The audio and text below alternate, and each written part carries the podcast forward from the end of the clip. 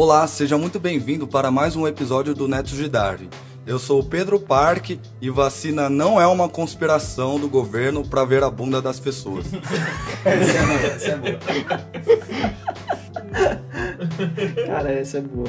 Oi, eu sou o Nico Agulha e minha maior decepção foi descobrir que o Jim Carrey é anti-vacina. Nossa! É real, cachorro, é real, é real. Mentira. É sério, cara. É verdade. É seríssimo. Nossa. Nossa, eu não esperava isso dele, mano. Ainda mais que ele é Deus, tá ligado? Eu tinha que saber que o bagulho funciona. Sim. Fala, galera. Meu nome é Yuri. E será que quem é antivacina vai tomar vacina do Covid? Ótima pergunta. Tem essa questão. Oi, meu nome é Ale e a gente tá passando por um momento que a gente não tem uma vacina. Imagina se não houvesse nenhuma. Oi, meu nome é Luísa e imunidade de rebanho é um conceito imunológico, não é uma política pública e nem da vacina em gado. Tá, foi engraçado. Foi boa, foi boa. E eu sou Isau Noronha e vacina não é algo que a mídia globalista inventou pra controlar as pessoas, tá ok? Tá ok? E hoje vamos falar sobre vacinas. Bom, e como a gente vai abordar um tema que, como diria o Ale, é, do meu mundinho minúsculo, nada mais justo do que eu ser o host desse episódio. Então, para acompanhar a gente nesse episódio, teremos também convidados muito especiais que trabalham especificamente com vacinas e com imunologia. E eles são Luísa Zainotti e Isau Noronha. Então agora acho que vocês poderiam se apresentar pra gente, contar um pouco sobre vocês, quem são vocês, o que, que vocês trabalham. Bom, então, meu nome é Luísa, eu sou formada em Biologia pela Unifesp também, fiz uma parte da faculdade com os meninos, que foi onde eu conheci eles. É, atualmente eu faço mestrado na U S P, mas continuo no mesmo laboratório da Unifesp também, onde eu divido a minha convivência com o Isau. E atualmente no projeto de mestrado eu pretendo avaliar o efeito de uma morte celular pró-inflamatória, chamada piroptose, no controle de, da infecção por protozoários. Ô, louco. É braba mesmo. Na hora. É, meu nome é Isau. É, eu conheci a Luísa, no mesmo, a gente trabalha no mesmo laboratório. Eu sou biomédico, formado pela PUC Goiás. Sou mestre pela Unifesp em Imunologia e faço doutorado em Imunologia também na Unifesp. É, meu trabalho é, envolve desenvolvimento de vacina de mucosa para Trypanosoma cruzi e desenvolvimento de anticorpo monoclonal também para Trypanosoma cruzi. E é o famoso Zé Gotinha. É o primeiro doutorando do nosso episódio, sabia? Oh, que foda. É, o primeiro biomédico também. A gente nunca tinha convidado ela um biomédico. É verdade. Que honra, né? Honra do Brasil. Isso é verdade, sim. Nossa. Bom, então bora pro nosso episódio de hoje.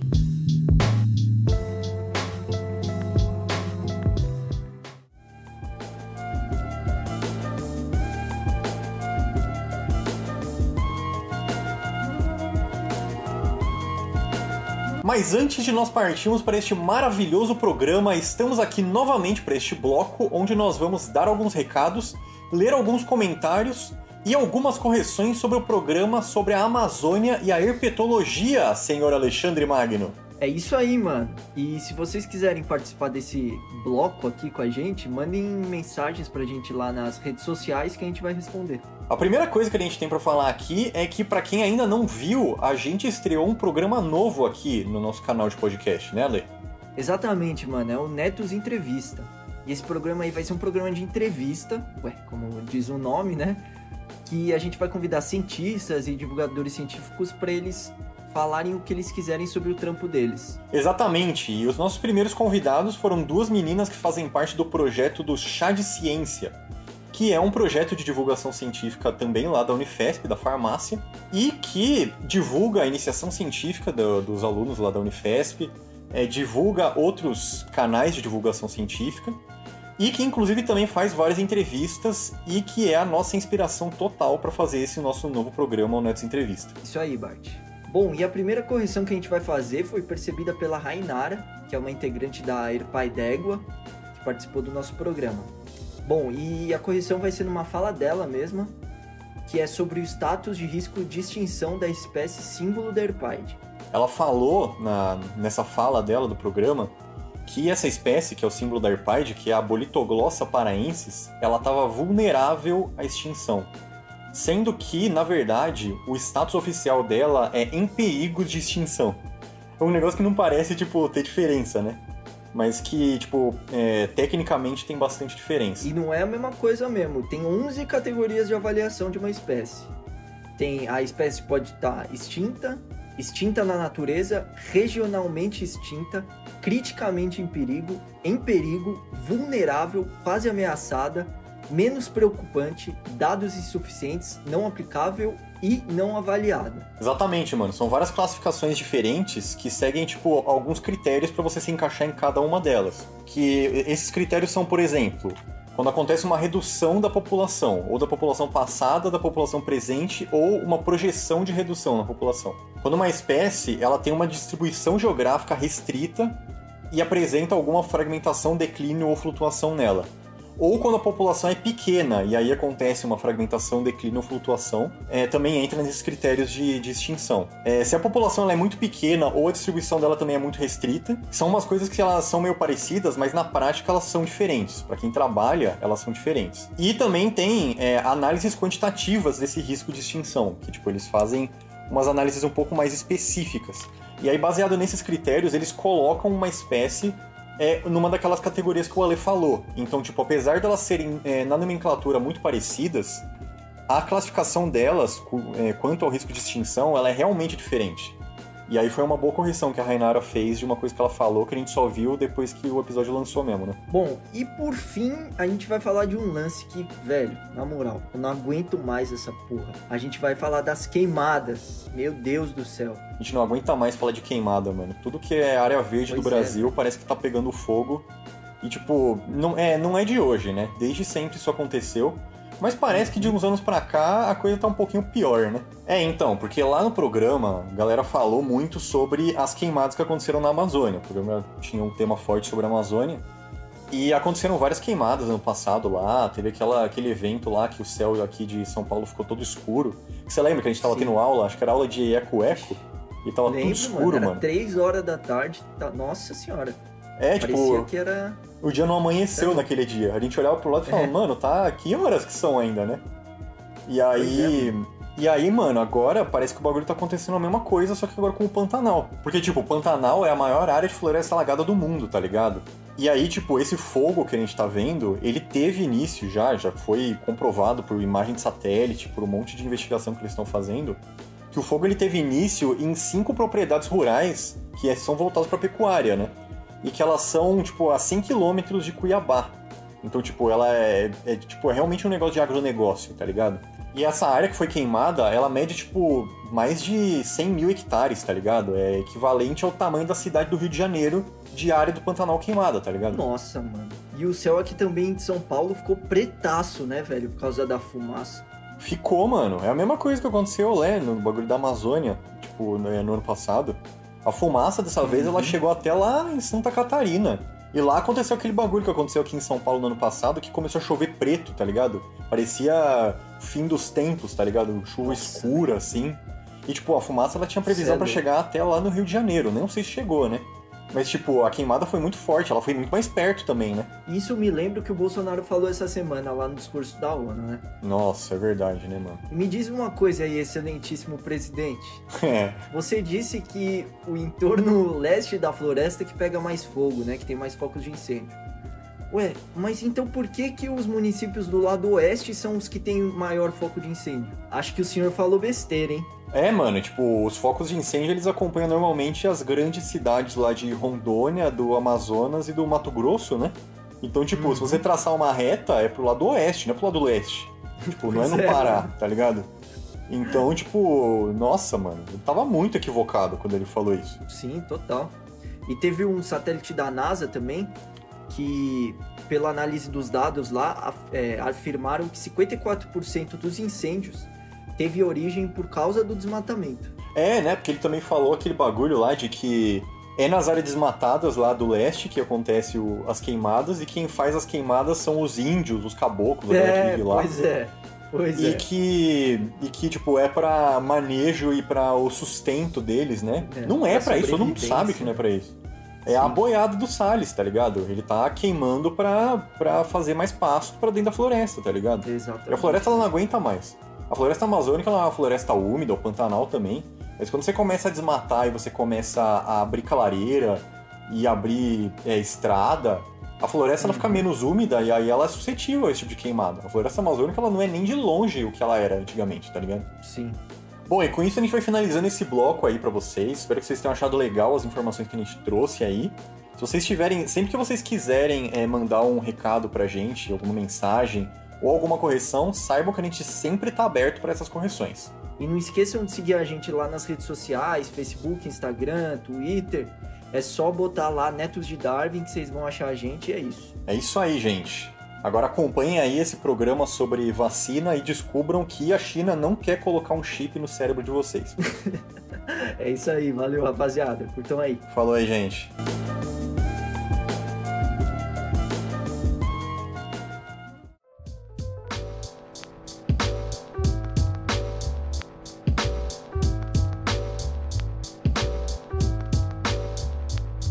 Bom, então para começar a falar de vacinas, é sempre bom lembrar de como ela teve sua origem.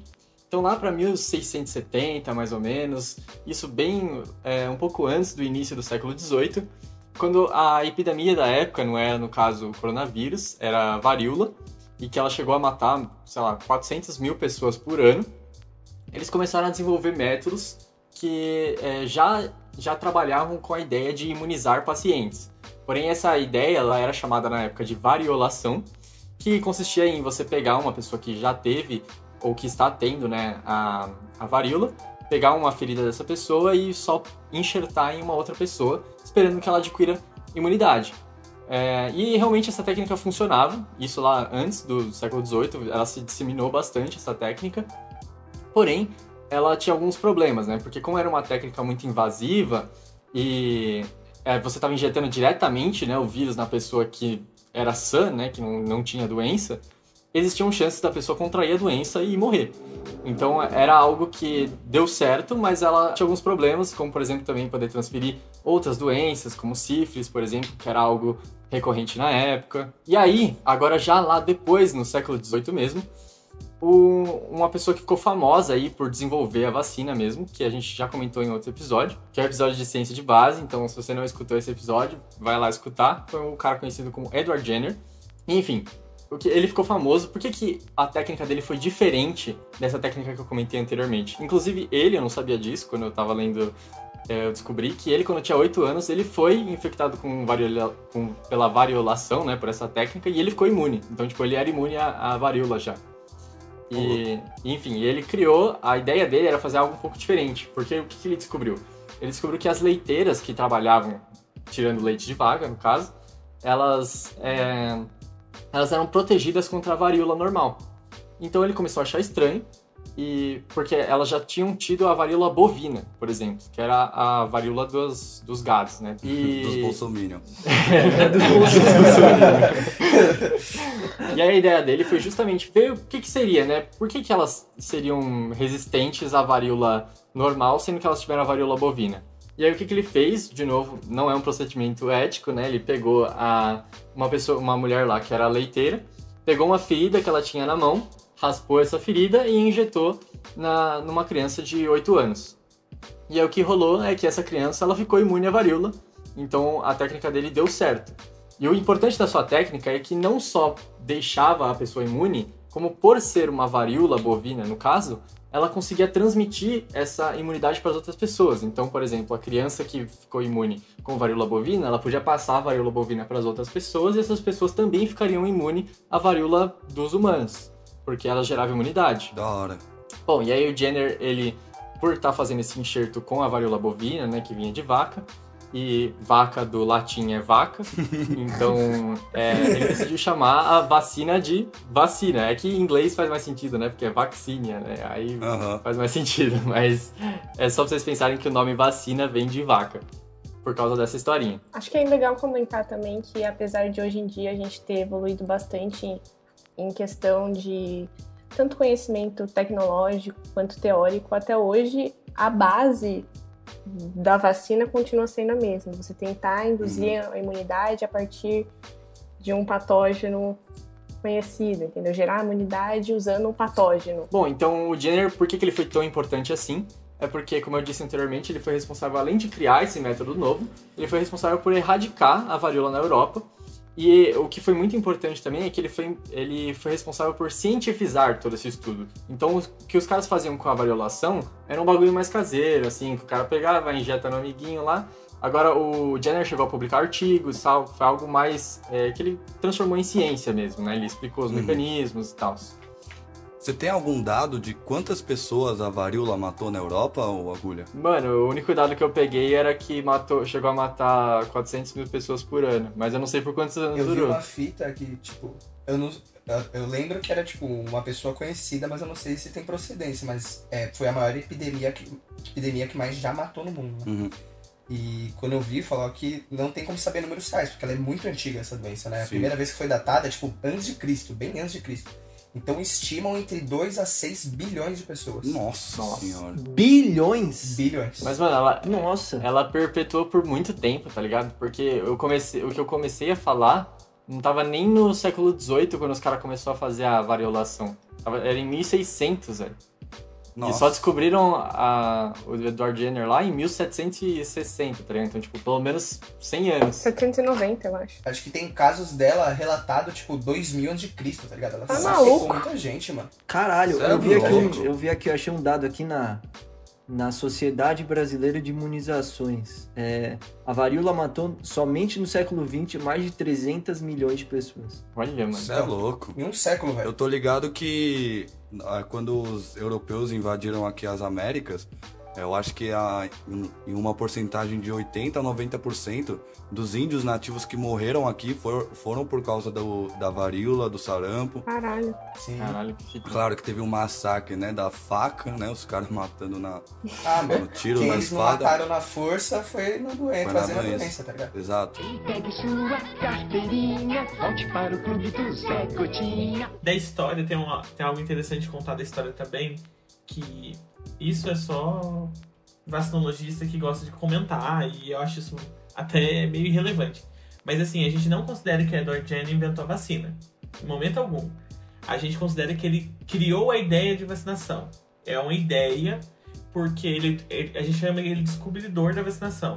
Porque assim, ele não tinha nenhum conceito na época, ele não sabia o que era uma célula imune, não sabia o que era imunidade, não sabia que a imunidade era possível se passar entre pessoas. Mas quem te, pegou essa ideia dele, claro que Edward Jenner foi um brilhante para vacinar as pessoas com a varíola bovina, mas quem pegou essa ideia dele e tentou passar para frente foi o Pasteur. Luiz Pasteur, ele fez muita coisa de vacinação que a gente não sabe, porque a gente conhece ele pela pasteurização, ele é famoso por isso. A, na aula de, de biologia desde o ensino médio a gente aprende isso. Mas ele teve a, o link de, de vacinação quando ele tentou desenvolver a vacina para cólera de galinha. Existia uma crise de cólera de galinha que matava todas as galinhas da Europa. E aí, por um acidente, um aluno dele, é, ele inativou a cólera, é, sem querer. E aí o Pasteur falou assim, ah, injeta nelas, vamos ver se vai matar e tudo mais. Quando ele injetou, não matou as galinhas. E na próxima vez que ele tentou injetar uma cólera ativada, que era o normal, ela, as galinhas não morreram. Então ele meio que pegou o link que é, patógenos não, não, não ativados poderiam levar a uma imunização. Hum. Então foi aí que ele começou. Antrax, ele tentou fazer uma vacina de antrax muito antigamente. Então o Pasteur teve, teve sua, é, sua contribuição na história da vacinação. Gente, não aprendi isso nem na faculdade. É, então, inclusive, um dos artigos que falam sobre a, o movimento antivacina, ele fala que o movimento antivacina ele existia desde o Edward Jenner e do Pasteur. Aí eu falava Sim. assim, do Pasteur? Tipo, o que, que ele tem a ver, tá ligado? Mas ah, agora eu entendi porque o artigo científico tava falando sobre isso. Muito, muito legal que ele falou que, tipo, tudo bem, não foi o Jenner, então, no caso, que realmente inventou a vacina, mas é... a observação que ele teve, né, a importância que ele teve para o Pasteur depois conseguir realmente desenvolver, né? Os trabalhos do Pasteur, ele se refere a Edward Jenner claramente à ideia dele. Então, se Edward Jenner não tivesse pensado nisso, provavelmente Luiz Pasteur não teria é, idealizado a vacina. Bom, e depois dessa longa história, como que são feitas as vacinas hoje em dia? Será que segue o mesmo método, segue a mesma ideia? Então, eu acho que uma coisa boa para a gente começar a responder como são feitas as vacinas é lembrar que não existe receita perfeita, descrita, de como você vai fazer uma vacina, adiciona isso, adiciona aquilo. Você tem um começo dessa formulação que é proveniente de uma base teórica, onde você vai escolher quem vai ser, o que a sua vacina vai reconhecer, se ela, como ela vai ser administrada, se ela vai precisar de um potencializador ou não, os veículos e etcétera. Mas todo o resto do desenvolvimento é empírico, ou seja, são testes que você vai levar tempo, que vão ter várias fases, como o Isau vai explicar, e, e você tem que pensar em tudo isso antes. Então, por exemplo, é muito importante também você conhecer o tipo de imunidade que você quer gerar para aquele patógeno que você está tratando. Então, esse, inclusive, é um dos problemas que a gente está tendo com o desenvolvimento da vacina da Covid. A gente não conhece direito como que é esse patógeno, o que ele causa, qual é a melhor imunidade a ser elicitada para combater ele. E isso é uma coisa fundamental quando você vai pensar em como você vai desenhar essa vacina. Exato. Entender como o patógeno funciona é muito importante para desenvolver uma vacina, porque é, é, a imunidade é muito complexa, né? E a vacinação, ela, ela deve gerar uma, uma imunização eficaz para aquele patógeno. Porque diferentes patógenos é, levam a atividades imunes diferentes. E, a, a, igual a Luísa falou, o Covid a gente não entende. E é difícil... É, fazer algo com ele agora, mas é, mas a gente tem um monte de trabalho, hoje em dia a gente tem acesso à bioinformática que ajuda a gente a prever muita coisa para desenvolver vacina. Existem várias fases para desenvolver vacina, a gente começa bem do teórico, é, vai testando em modelos animais no começo e muitas vezes não vai para frente porque realmente não era o que a gente esperava e poucas vacinas passam pra frente. Do Covid, um exemplo, tem mais de cento e, cento e poucas vacinas e só algumas agora estão em fase clínica. E é um exemplo de como é feita a vacina. A gente tenta e às vezes não funciona. Uhum. Eu só queria perguntar para os nossos convidados, porque talvez quem está nos, nos ouvindo não, não saiba o que é um patógeno. É um patógeno, é o causador da doença. É o, da, é o, o micro-organismo. Normalmente é, é o micro-organismo, uhum. é, que é o causador da doença. A gente chama de patógeno. É, é a forma para caracterizar vários patógenos, porque é, micro-organismo também é algo muito amplo também, né? Sim, a gente fala, pode ser vírus, bactéria, parasita. É... Pegar o caso agora da Covid, né? É o vírus, né? É o vírus. É, o Covid é um vírus, Isso, é um patógeno. patógeno. É, a cólera de galinha também, é, smallpox, um vírus. Então, tipo, esses exemplos de Trypanosoma cruzi que eu trabalho, parasita. A Luísa trabalha com toxoplasma, outro parasita, então existe várias formas. Pode crer. Pegue sua carteirinha, volte para o clube do Zé Gotinha. Quais são as etapas que uma vacina tem que passar para ela ser aprovada? Ela normalmente tem a fase pré-clínica, que é essa fase que eu estava falando com a Luísa, de, de estudo do patógeno, desenvolvimento em animais e tudo mais. Na fase pré-clínica, a gente avalia muita coisa. É, se é seguro já em animais, se o animal uhum. morrer durante a fase pré-clínica, já era. Já era. É, a gente avalia coisas até que as pessoas não imaginam, mas é, é, dependendo do modelo animal, dá para avaliar se a vacina é segura em, em certos pontos. Igual o cachorro, é bom para avaliar se causa problema cardíaco. É, animais uhum. de pequeno porte, é, avalia a, a eficácia da vacina. É, animais de grande porte, igual é, macacos, também avalia a eficácia, porque eles são muito parecidos, em teoria, com o humano. Uhum. Então, é interessante é, estudar isso. Depois que tudo isso é avaliado, é que no Covid, agora, tudo isso foi muito pulado muito rápido. Mas, uhum. normalmente, isso leva muito tempo. Leva três, quatro anos para você estudar tudo isso. Depois que você avaliar, você tenta fazer a fase um, clínica. É, você tem que submeter para o órgão de fiscalização, no nosso caso é a Anvisa, ou nos Estados Unidos F D A, que seja, e eles têm que dar autorização para você começar. Você tem que provar que ela é segura antes de você começar a primeira fase. Isso com esses modelos animais que eu disse. É, depois que você começa a fase um, a fase um é muito pequena, é uma fase muito pequena, depende muito da vacina, é, em que população você vai dar ela. Mas normalmente a gente dá a população que é, é epidêmica, no caso, assim... Eu tô trabalhando com o Trypanosoma cruzi. Vamos achar um lugar no Brasil que tá tendo muito caso de Trypanosoma cruzi. Vamos dar pra essa população. Uhum. Porque já vai ser uma população pequena que vai, que vai receber essa vacina. Então vamos tentar, se ela for exposta, vamos ver se ela, a gente já consegue avaliar a eficácia dela, tá? É, do, diferentes vacinas, é igual, eu não posso dar Trypanosoma cruzi pra uma pessoa quando eu vacino ela. Uhum. Então eu só consigo vacinar ela E esperar que... Eu espero que ela não pegue, coitada. Mas esperar que ela pegue naturalmente ou não pegue, tá?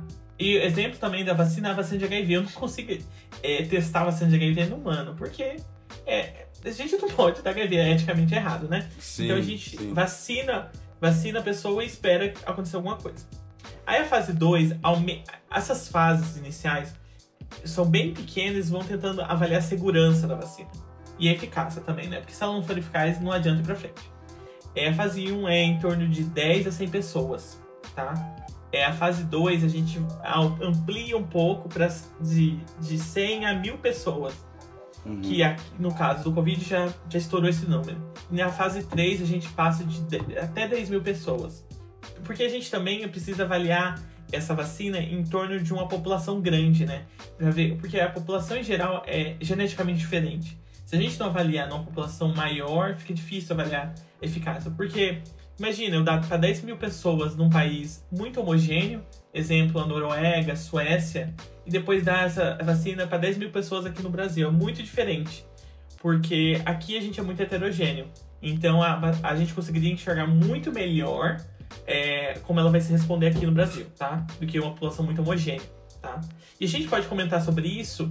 É, depois, até, como o Covid, as vacinas de Covid estão fazendo pra, nessas fases. Uhum. Porque eles tiveram esse insight, essa ideia de é, vacinar lugares endêmicos de Covid, uhum, e que tem uma variabilidade genética legal, ou outras características que são interessantes para testar a vacina. É, igual a vacina de Oxford, que todo mundo fala, do Instituto Jenner. A vacina da, da que também é da empresa AstraZeneca. Uhum. Essa vacina eles estão testando aqui no Brasil, aqui na Unifesp até está sendo vacinado, em profissionais da saúde, que é interessante, né? Porque são profissionais, uhum, que estão expostos ao Covid. E, e ela está sendo testada também, na mesma fase, na África do Sul. Só que a ideia da vacina na África do Sul é totalmente diferente daqui. A África do Sul tem uma população bem diferente daqui. É... é um pouco mais homogênea do que a, a, a população brasileira. E lá o índice de agá i vê é muito mais alto que o Brasil. Muito mais alto, a população tem muito mais agá i vê. E eles querem testar em grupos de agá i vê positivos, pessoas agá i vê positivas, para descobrir a eficácia dessa, dessa vacina em pessoas imunodeficientes. E se ela segura também em pessoas imunodeficientes. A gente tem que lembrar isso. Se ela, se ela segura e se ela é eficaz em pessoas imunodeficientes. É... Então, eles tiveram duas propostas diferentes. Lá eles conseguem fazer esse teste em pessoas talvez vulneráveis, e aqui eles testam em pessoas endêmicas e com um, é, uma população heterogênea, que é bem legal a ideia deles, tá? Nossa. E eles fizeram a primeira fase na Inglaterra, que não tem, não tem um, um, um tchan, nada de especial, mas é uma população, e eles conseguiram testar e ver se a vacina era eficaz, que eles já publicaram até a fase, que é... Algo bem legal dessa vacina de Oxford é que eles estão publicando enquanto eles estão sabendo os resultados. Deixa muito transparente o que eles estão querendo é, mostrar. Ao contrário de outras vacinas que estão em, em fases, né? É, da Rússia. A tipo, vacina é. da Rússia. Ela não está tendo muita, muita clareza. Mas, engraçado, a fase um dela seguiu o normal, que era uma população muito pequena. Já, uhum, a fase um... Da, da vacina de Oxford não seguiu também essa ideia, já foi uma população muito grande de uma vez, eles meio que pularam a fase um, já foi para uma fase dois de uma vez, então é, é complicado. A, a galera lá da Rússia acha que tá boa, então eles estão se passando lá, gente. Eu não posso cada um, cada um. E pegue sua carteirinha, volte para o clube do Zé Gotinha. E a fase quatro, que é a última, é só terminando, a fase quatro é a última, e a gente chama de fase de monitoramento. É uma, uhum, fase muito interessante. É, essa vacina já está no mercado normalmente, ou medicamento. A fase quatro também serve para medicamento, tá? E ela já está disponível para a população em geral. E a gente tenta avaliar se existe algum efeito positivo além do que a gente esperava. Exemplo, então... o Viagra. O Viagra foi descoberto na fase quatro. Ele era um remédio para... Pressão alta, né? Pressão alta, respiração, alguma coisa assim. Eles descobriram que muitos homens tinham, tinham ereção quando tomavam. Então, eles descobriram outro potencial pro Viagra, tá? Uhum. E uma vacina que a gente fala muito de fase quatro, de monitoramento, já é uma vacina muito antiga, que é a B C G. É... Já virou até piada, né? Entre os vacinologistas, que a B C G protege contra tudo. Processo de comprar tudo, é a melhor vacina do mercado. É, sempre tem muitos trabalhos, se vocês precisarem, que a B C G, ela dizem que ela protege contra alguns tipos de câncer, por imunidade cruzada. É, e agora, até no Covid, foi feito um estudo de pessoas vacinadas com B C G, pessoas não vacinadas, que não eram vacinadas, e como elas responderam contra o Covid. E aparentemente o B C G é epigeneticamente melhora o sistema imune. Ah, eu vi. Ele faz que o sistema imune combata melhor as doenças. É a do B C G então, que ele atua melhor na imunidade inata? Ele dá tipo um priming pra imunidade inata. É, então tipo o B C G é uma vacina de monitoramento. É, já, já é muito velha, né? Mas é tipo... Na fase quatro a gente descobre coisas até hoje que ela é boa, entendeu? Então qualquer uhum. congresso que você vai de imuno, eles vão te falar que a B C G tem alguma vantagem. Já que você tocou nesse assunto da, da B C G, isso é uma dúvida minha mesmo, que chegaram até a cogitar, né, sobre a Covid, que a B C G, em países que é obrigado é, tomar, né, a B C G, poderia ter uma resistência melhor, né, uhum. nas pessoas. Então, eu dei uma pesquisada sobre isso, vi até que a B C G parece que ela tem uma, vamos dizer, validade, entre aspas, assim, de vinte anos, porque até então você já formou os anticorpos, seu corpo já está mais resistente, vamos uhum. falar um linguajar mais informal. Então, você não precisa mais do efeito dela, vamos dizer assim. Mas, é, se você, por exemplo, depois desses vinte anos, tomar de novo, vai ter algum efeito de novo sobre o seu sistema imune ou o que tinha que ser feito já foi feito? Ela vai reativar a célula de memória, né? Toda vez que você toma uma vacina de novo, vai reativar a célula de memória. Agora, impacto negativo, eu não imagino que vai ter nenhum impacto negativo. Mas eu imagino que os impactos positivos que ela teve vai ser os mesmos, tá? É, não vai ser nada excepcional. Assim... É, eu não estou recomendando, gente, a pessoa tomar vacina do B C G contra o Covid. Por favor, eu... Toma B C G e sai sem máscara. Não é isso que a gente está falando. Toma B C G e sai sem máscara, galera. É, longe disso. É, mas assim, é claro que a vacinação é super... A gente, esse episódio é sobre vacinação. Vacinação é super importante. Então a B C G devia ser tomada por todo mundo quando criança, pelo amor de Deus. É algo essencial pra... Pra, pra criança, tá? E a gente vê a vantagem dela até hoje. E se para pensar, uma vacina não muito complexa, igual a gente vai falar de uhum. vacinas hoje, porque vai ter outros tópicos, né? Mas é uma vacina que traz respostas legais até hoje. Pode crer. E lembrar também que depende muito, o Zé falou, né? De investimento. Então, depende do dinheiro ser liberado, de pessoas investirem e falarem, não, vamos... fazer teste dessa vacina, o que é mais conveniente. Eu vi você falando das fases, né, da vacina. Teve uma live do, do Atila, né, que ele fez algumas, né, sobre o Covid. Em uma delas ele estava falando mais ou menos isso, procedimentos, né, para a produção de uma vacina. E em uma delas ele comentou até que foi a vacina da gripe aviária, ou vários outros tipos de gripe, que eles queriam fazer meio que uma universal, assim, para você tomar contra todos os tipos de gripe e ficar tranquilo. Ele falou que era, é um projeto e tá, tipo, vinte anos tentando achar a primeira fase pré-clínica porque eles não conseguem nada. É senhora. Extremamente difícil, sabe? Então você para pra pensar que eu vejo hoje muita gente, assim, reclamando, né? Caramba, tanta tecnologia, a gente não consegue desenvolver essa vacina. Nossa. Fala, pensa que tá demorando, sabe? Parece que é super simples, sim, né, de ser feito. É. Exato. Sendo que tem aí coisa que tá, tipo, vinte anos não conseguiu nem ah, praticamente sim. sair do papel, sabe? Ah. Então... Não é simples, né? A gente pode dar exemplo de outras vacinas até que são super complexas de ser fabricadas, porque são, a gente fala que são de doenças negligenciadas. Exemplo, Trypanosoma cruzi, malária, leishmania. Essas vacinas, não existe investimento privado, que é o uhum. investimento que move mais rápido, né? Existe muito investimento público. O é, governo brasileiro, há um tempo atrás, se investia muito nesse tipo de, de abordagem. Fiocruz, Biomanguinhos, todo mundo investia muito. Porque que são, são doenças que acontecem em países tropicais, que não tem interesse de países terceiro mundo, de primeiro mundo. Então, uhum. é difícil conseguir investimento. É, a malária é um exemplo claro, gente. A malária é, tem poucas vacinas em fase clínica. Tem uma agora da G S K, de uma empresa grande, na África. Eles escolheram, obviamente, uma população é, que sofre muito com a malária. Mas a vacina deles é trinta por cento eficiente, é uma vacina fraca ainda. É uma vacina que... que a gente não espera muito estar rápido no mercado, porque é difícil também construir vacina para essas doenças, porque falta investimento. Então, uhum. quanto menos investimento, menos tecnologia, menos recurso, e, e a eficácia da vacina cai também. Aí você, ouvinte, viu que para a produção de uma vacina vai super ultra mega tempo, super ultra mega trabalho, muito dinheiro, e aí vem um cara que fala, não, eu não quero me vacinar, tá ligado? É, pois esse cara merece absurdo, um prêmio, né, velho? Merece, mano. É, mas vai Chega ter, mano. Absurdo. Vai ganhar Covid, ou seja lá qual for a doença que ele não vai tomar a vacina. Pegue sua carteirinha, volte para o clube do Zé Gotinha. Beleza, depois da gente ver que demora muito tempo, eu queria saber quais que são os tipos de vacinas que existem. Os tipos de vacina. A gente tem alguns tipos de vacina e a gente meio que separa ele em três gerações. Existem três gerações de vacina. Existe a primeira geração, que são de vacinas de patógenos atenuados e inativados. Existe a segunda geração, que são vacinas toxões, é, conjugadas ou de proteína recombinante. E a terceira geração, que são as vacinas mais recentes, são vacinas de D N A, de R N A e vacinas de vírus recombinante. E essas gerações são meio que cronológicas. A primeira geração são as mais velhas e a terceira geração é as mais novas, tá? E aí a gente fala que é mais modernas atualmente, tá? É, eu vou tentar explicar um pouco rapidinho, é, mas assim, a primeira geração são patógenos atenuados ou inativados. O que, que é isso?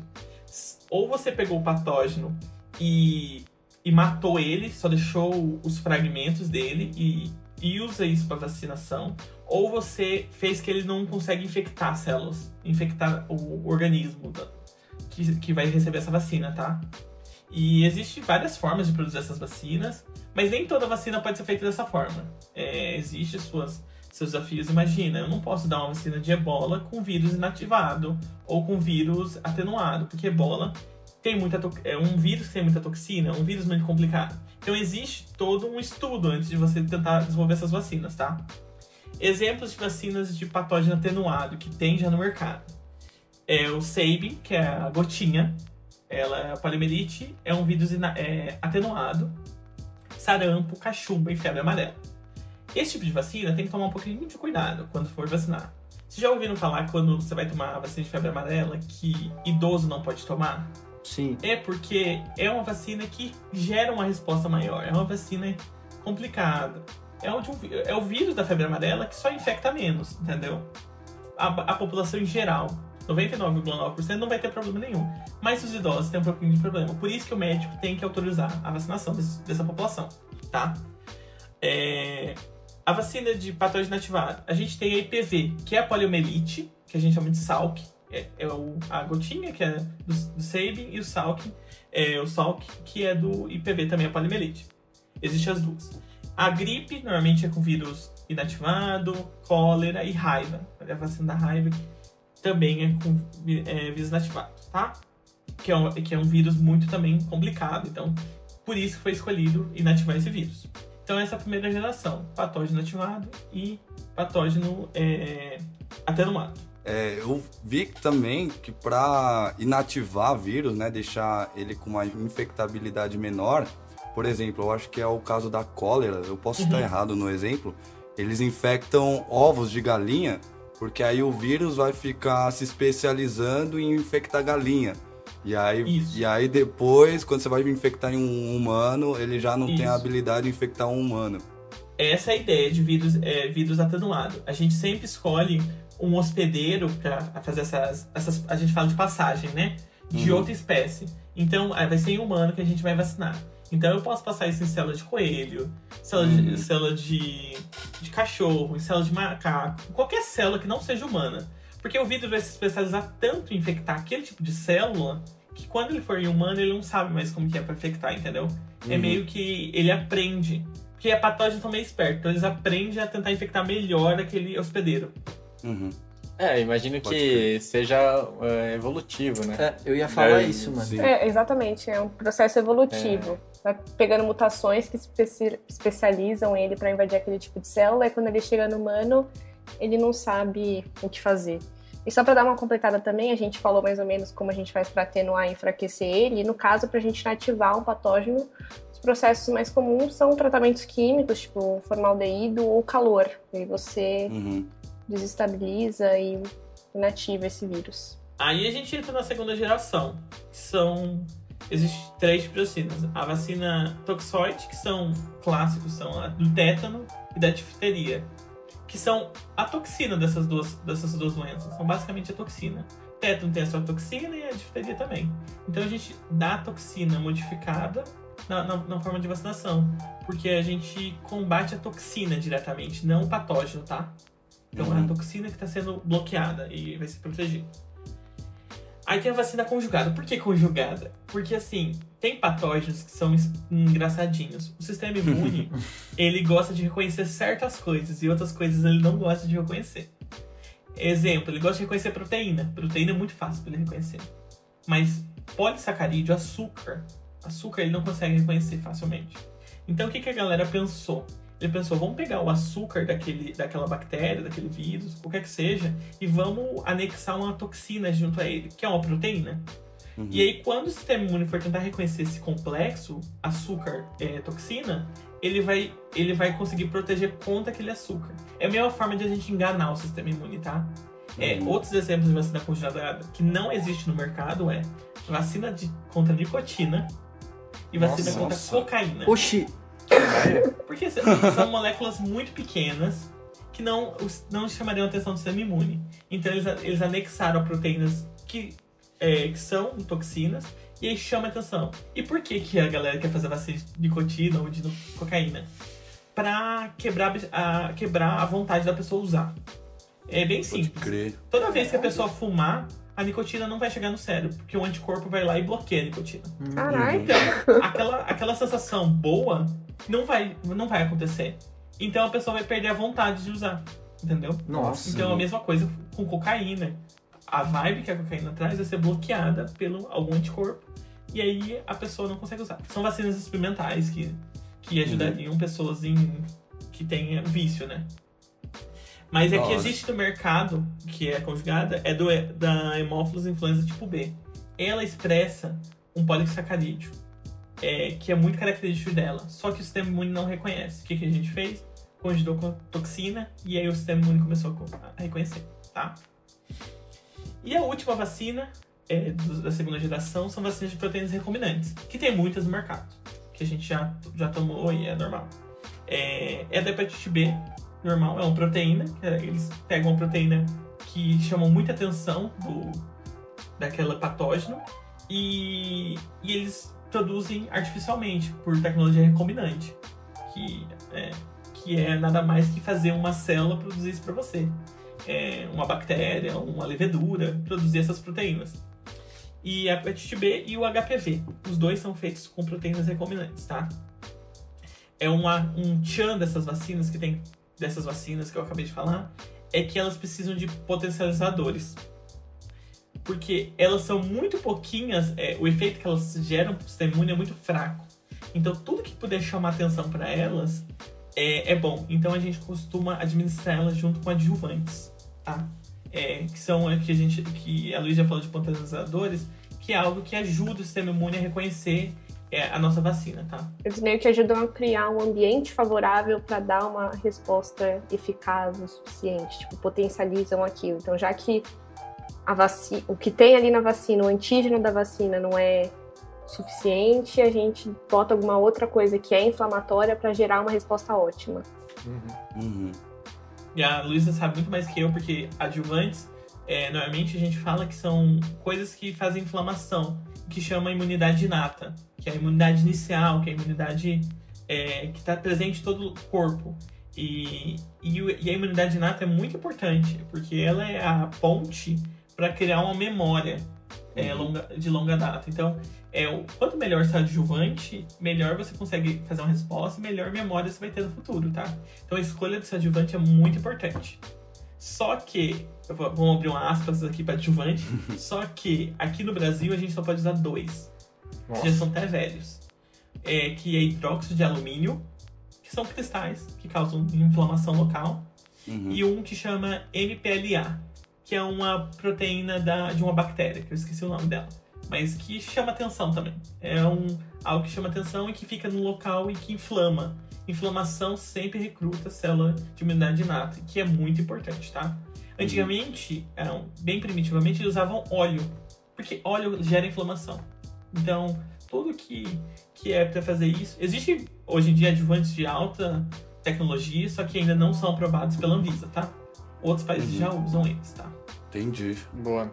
Pegue sua carteirinha, volte para o clube do Zé Gotinha. E a última geração, né? Que acabar essa, essa história de tipo vacina. É, a gente fala de vacina de D N A e vacina de D N A, R N A ou vacina de vírus recombinante. O que, que é a ideia delas? É assim, você dá o D N A, o, o R N A mensageiro, e, e ele vai entrar diretamente dentro da célula, e a célula toda vez que vê um D N A, um R N A mensageiro, vai querer traduzir ela, vai querer fazer, uma, fazer algo. Então elas vão ser traduzidas, isso provavelmente vai gerar uma proteína, que é, você vai usar a proteína do patógeno que você quer, né? Você vai pegar o gene do patógeno, aplicar na pessoa, normalmente por um plasmídio. Um plasmídio é ótimo para fazer isso. Existem plasmídios de, de vacinação, que eles são muito bem expressos em humanos. É, você aplica, a, a célula absorve esse plasmídio, ela traduz e isso gera a proteína do patógeno. A proteína do patógeno produzida, a célula reconhece que é algo estranho e apresenta para o sistema imune, tá? Então é, é uma vacina muito segura, porque isso não, não é uma terapia gênica, não é nada, é só uma vacina... É só um plasmídio que está sendo traduzido e que depois de um tempo que a célula morrer, ele vai sumir junto com a célula, tá? Então é transitório essa, esse efeito e, e é o suficiente para gerar imunização. Esse tipo de vacina, as pessoas não gostam de falar, mas é preciso falar, normalmente eles aplicam com choque, tá? Choque? Com um choquezinho. É, nossa, tipo, nossa! Sabe aquele choquinho de terapia que vocês fazem de fisioterapia?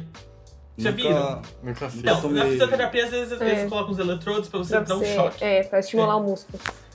É a mesma ah. coisa. A gente quer que a membrana das células abra um pouquinho com choque, absorva esse plasmídio, esse R N A e ah, feche. Entendi. Então é tipo um choquinho, que não, não gera dor, não é. gera nada. Até, men- hum. é até menos desconfortável. Cadeira elétrica tá vendo? é, é, é menos desconfortável até que uma com seringa, mas é.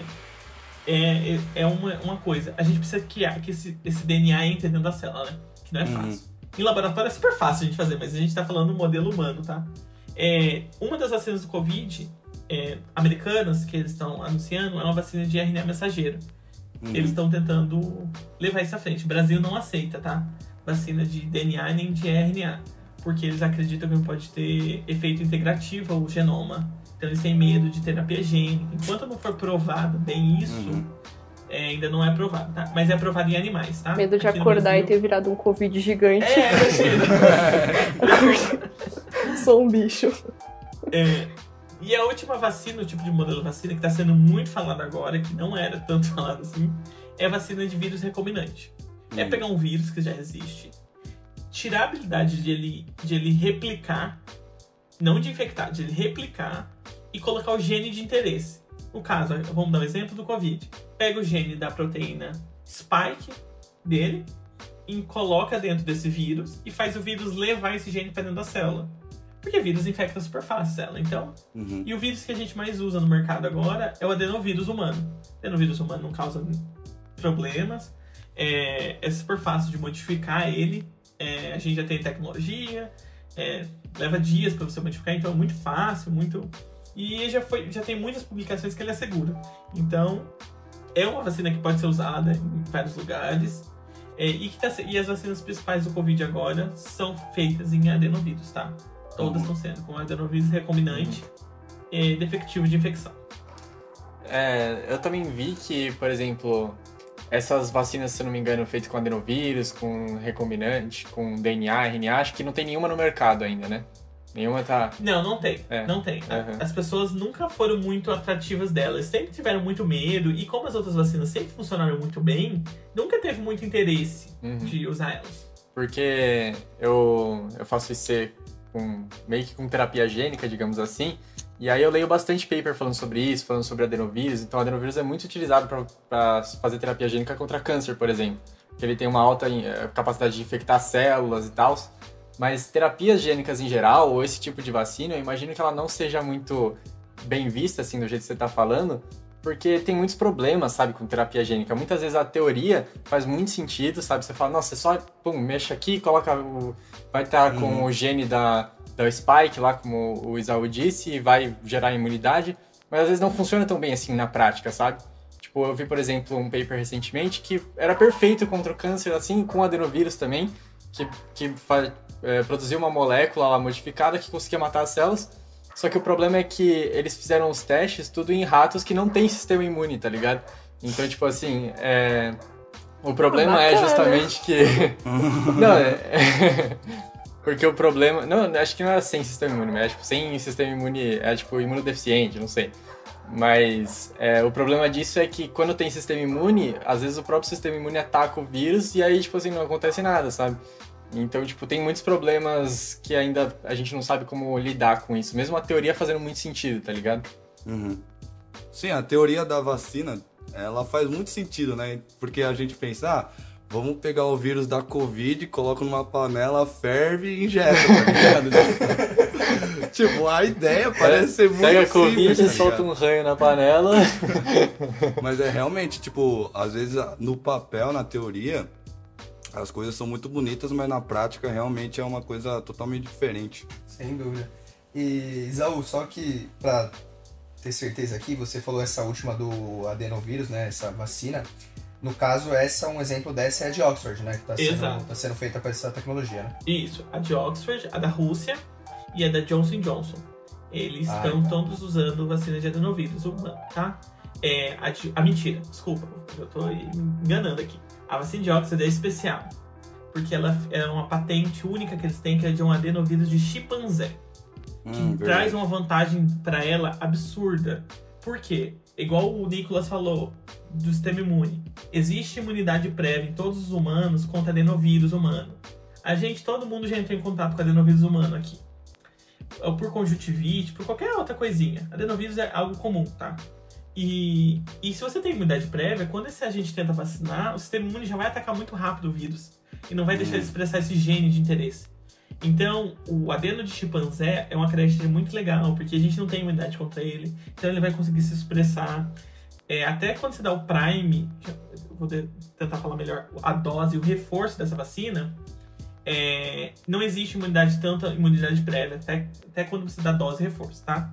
Agora, quando você dá uma dose reforço de uma vacina de adenovírus, já é mais difícil, tá? A vacina de, da Rússia usa um adenovírus tipo cinco humano, que é o mais comum, tá? Mais comum para vacinação. Adenovírus do tipo vinte e seis, hum. que não é comum na população, então não existe muita imunidade prévia. A vacina da Johnson and Johnson usou adenovírus do tipo vinte e seis também, mas ela usa para prime boost, tá? Ela usa o mesmo vírus, tá? A vacina da Rússia que tem esse tchan de... de usar duas diferentes para não existir imunidade prévia entre uma e a outra, tá? E, é, e algo interessante desse instituto da Rússia que inventou a vacina, que ele já testou essa vacina para MERS muito antigamente e funcionou, e ele já testou para Ebola também, tá? Essa vacina já foi testada, um, a semelhança, os adenos dele já foram testados para Ebola. Então, ele já tem, esse instituto da Rússia já tem uma prática com adenovírus humano, então acredite-se que agora com, com a vacina da corona seja também eficiente, tá?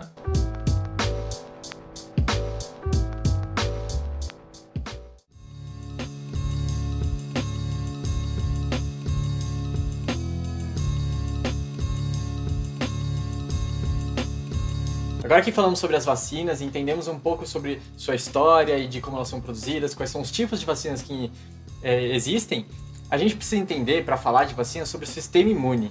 Então, para isso, acho que é importante a gente explicar, né, o que, que é o sistema imune. Eu acho que antes da gente focar, então, diretamente na interação sistema imune-vacina, seria mesmo bom definir o que é o sistema imune de um modo geral. Então, basicamente, eu gosto de definir sistema imune como um conjunto de células e tecidos que são capazes de orquestrar uma reação frente a estímulos que eles podem considerar estranhos. O que seriam esses estímulos estranhos? Então, o primeiro que a gente pensa, e o mais fácil de, de lembrar, seriam os micro-organismos, os patógenos, então vírus, bactérias, parasitas, que são, não são coisas comuns dentro do nosso corpo. Mas também, no caso das pessoas alérgicas, esses estímulos podem ser poeira ou pelo de gato, que no caso não deveriam gerar uma... uma reação, mas acabam gerando nessas pessoas. E, infelizmente, no último caso, também temos pessoas cujo sistema imune reconhece como estranhos moléculas do próprio corpo. Seria o caso de quando ocorre aí o desenvolvimento de uma autoimunidade. Então, uma vez que esses, essas células reconhecem esses estímulos, eles vão desencadear uma resposta que envolve vários mediadores inflamatórios, de maneira a tentar recuperar a homeostase. Vale lembrar que o sistema imune é quem age para gerar essa inflamação, para tentar eliminar o patógeno, mas ele também está envolvido depois, quando a gente pensa em remodelação de tecido, ou cuidar de células danificadas, ou de processos de cicatrização. Então ele tem esse espectro bem amplo. Tá, e o que, que o sistema imune tem a ver com a vacina? Vamos pensar o seguinte, acho que agora para a gente dar uma aprofundada no sistema imune e tentar fazer essa relação com a vacina, eu vou fazer outra distinção. Então, por exemplo, a gente pode dividir a imunidade em imunidade inata, que a gente já usou esse termo algumas outras vezes, e imunidade adaptativa. Elas têm algumas diferenças em relação a quais células compõem cada uma e mais ou menos o tempo em que cada uma vai agir.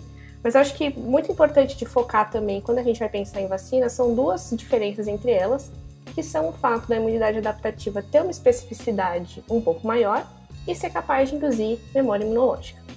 Fisiologicamente, no nosso corpo, em qualquer situação, quando a gente entra em contato com algum desses estímulos estranhos que eu comentei, as nossas células da imunidade inata, como o Isau falou, que elas fazem a ponte, são justamente elas que vão entrar em contato primeiro com esses estímulos estranhos. Elas vão dar um jeito de processar e expor um pedacinho daquele estímulo estranho.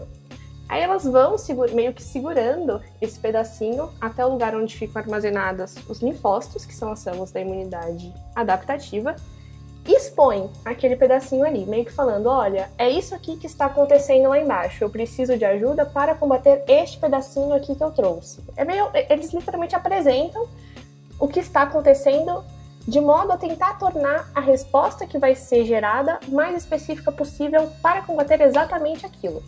Aí ela fica lá segurando aquele pedacinho, né, até que o linfócito que reconhece aquele é, antígeno, a gente chama de antígeno esse esse pedacinho de patógeno ou de qualquer outra molécula capaz de estimular o linfócito, é, o linfócito que é específico para ela faz esse reconhecimento e ele fala, opa, estão precisando de mim, então sou eu o linfócito que vai ter que resolver isso. Aí ocorre a ativação desses linfócitos e a, acontece também a diferenciação e ativação também, por exemplo, de linfócitos T citotóxicos, que a gente chama É, que são os linfócitos que são responsáveis por matar diretamente células infectadas, e um outro subtipo de linfócito que são os linfócitos B, que também são muito importantes porque são quem produz as imunoglobulinas. E esses, essas populações se expandem, elas vão até o local onde elas têm que resolver um problema, né?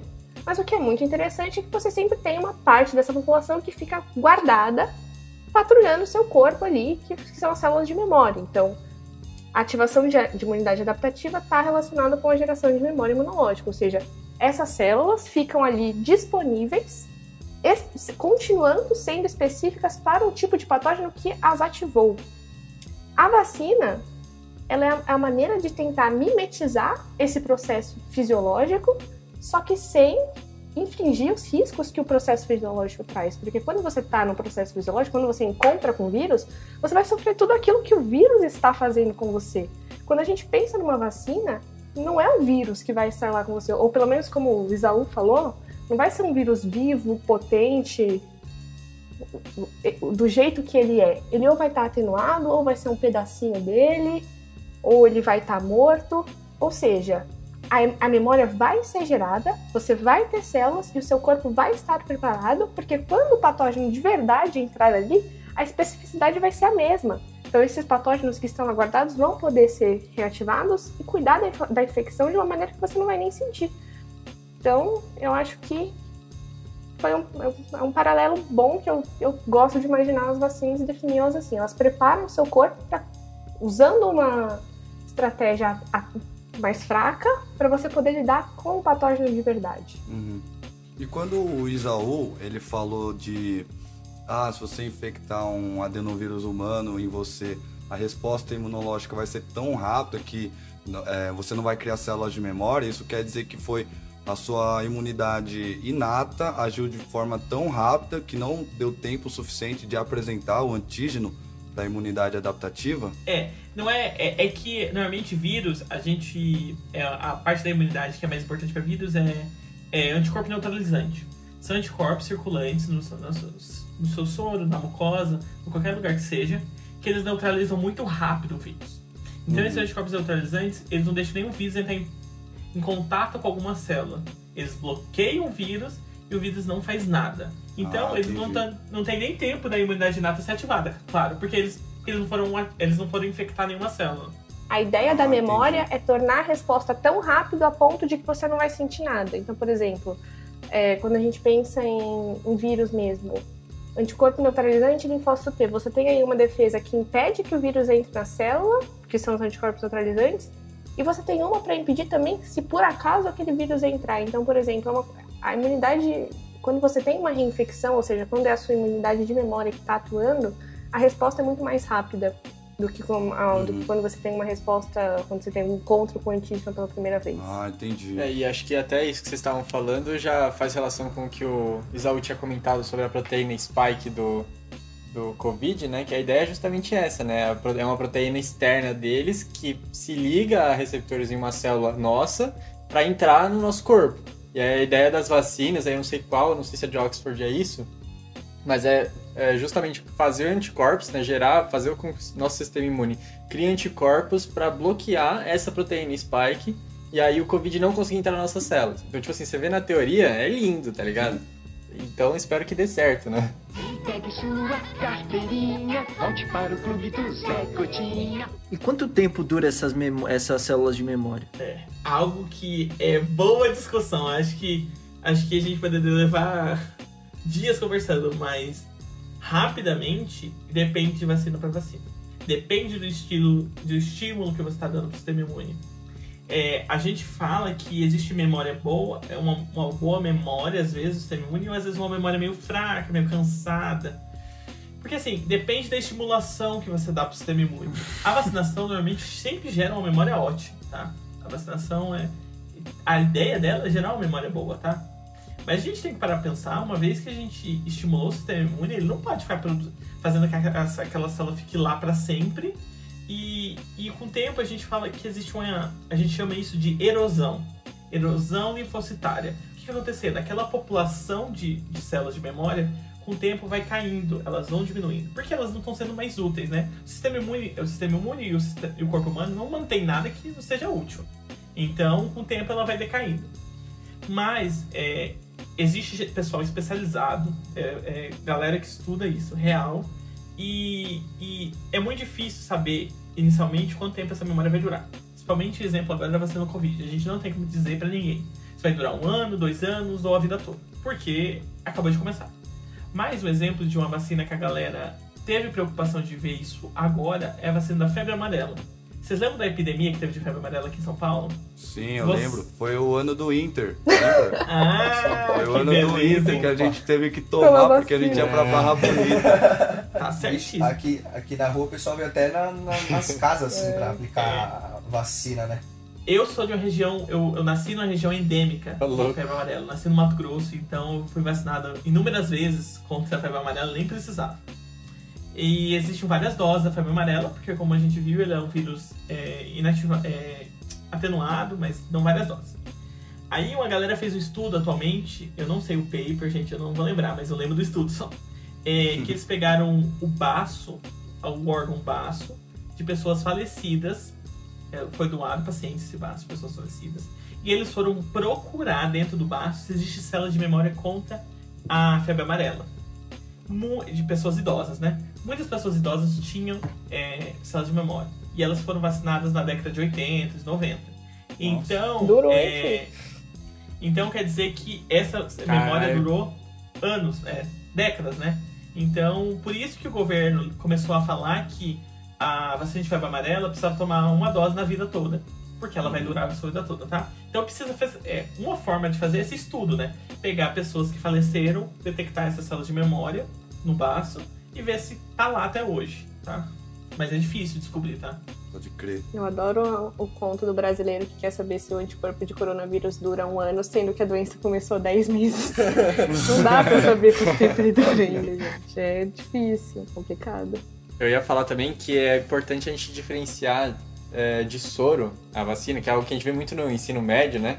Até porque começaram a fazer aí, eu vi pelo menos uma notícia que começaram tratamentos no Rio de Janeiro, por exemplo, de pessoas, de pessoas estarem doando sangue para pegar o plasma sanguíneo de pessoas que já tiveram Covid, e aí você transferir os anticorpos de uma pessoa, de uma pessoa que está imune, né, digamos assim, para alguém que está com coronavírus na, na hora, né, que tipo assim, tô sofrendo lá. Ah, é uma coisa bem básica, eu acho, né? É um... Bem básica, bem simples.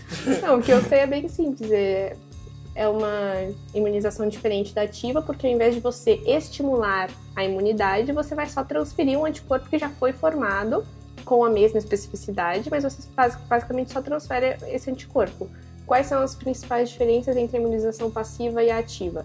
Como você não está estimulando a imunidade na, na imunização passiva, você não vai ter geração de células de memória e também não vai ter uma imunidade de longa duração, como seria numa estimulação ativa, onde você está lá falando, ei, sistema, faça as células, os linfócitos para isto. Você não está fazendo, você só está cuidando ali na hora. Então, a imunidade dura enquanto o anticorpo dura. Eu acho que é, é importante pensar também que, como está transferindo só os anticorpos, é exatamente o que você falou, né? Os anticorpos, eles vão acabar uma hora, não sei, né?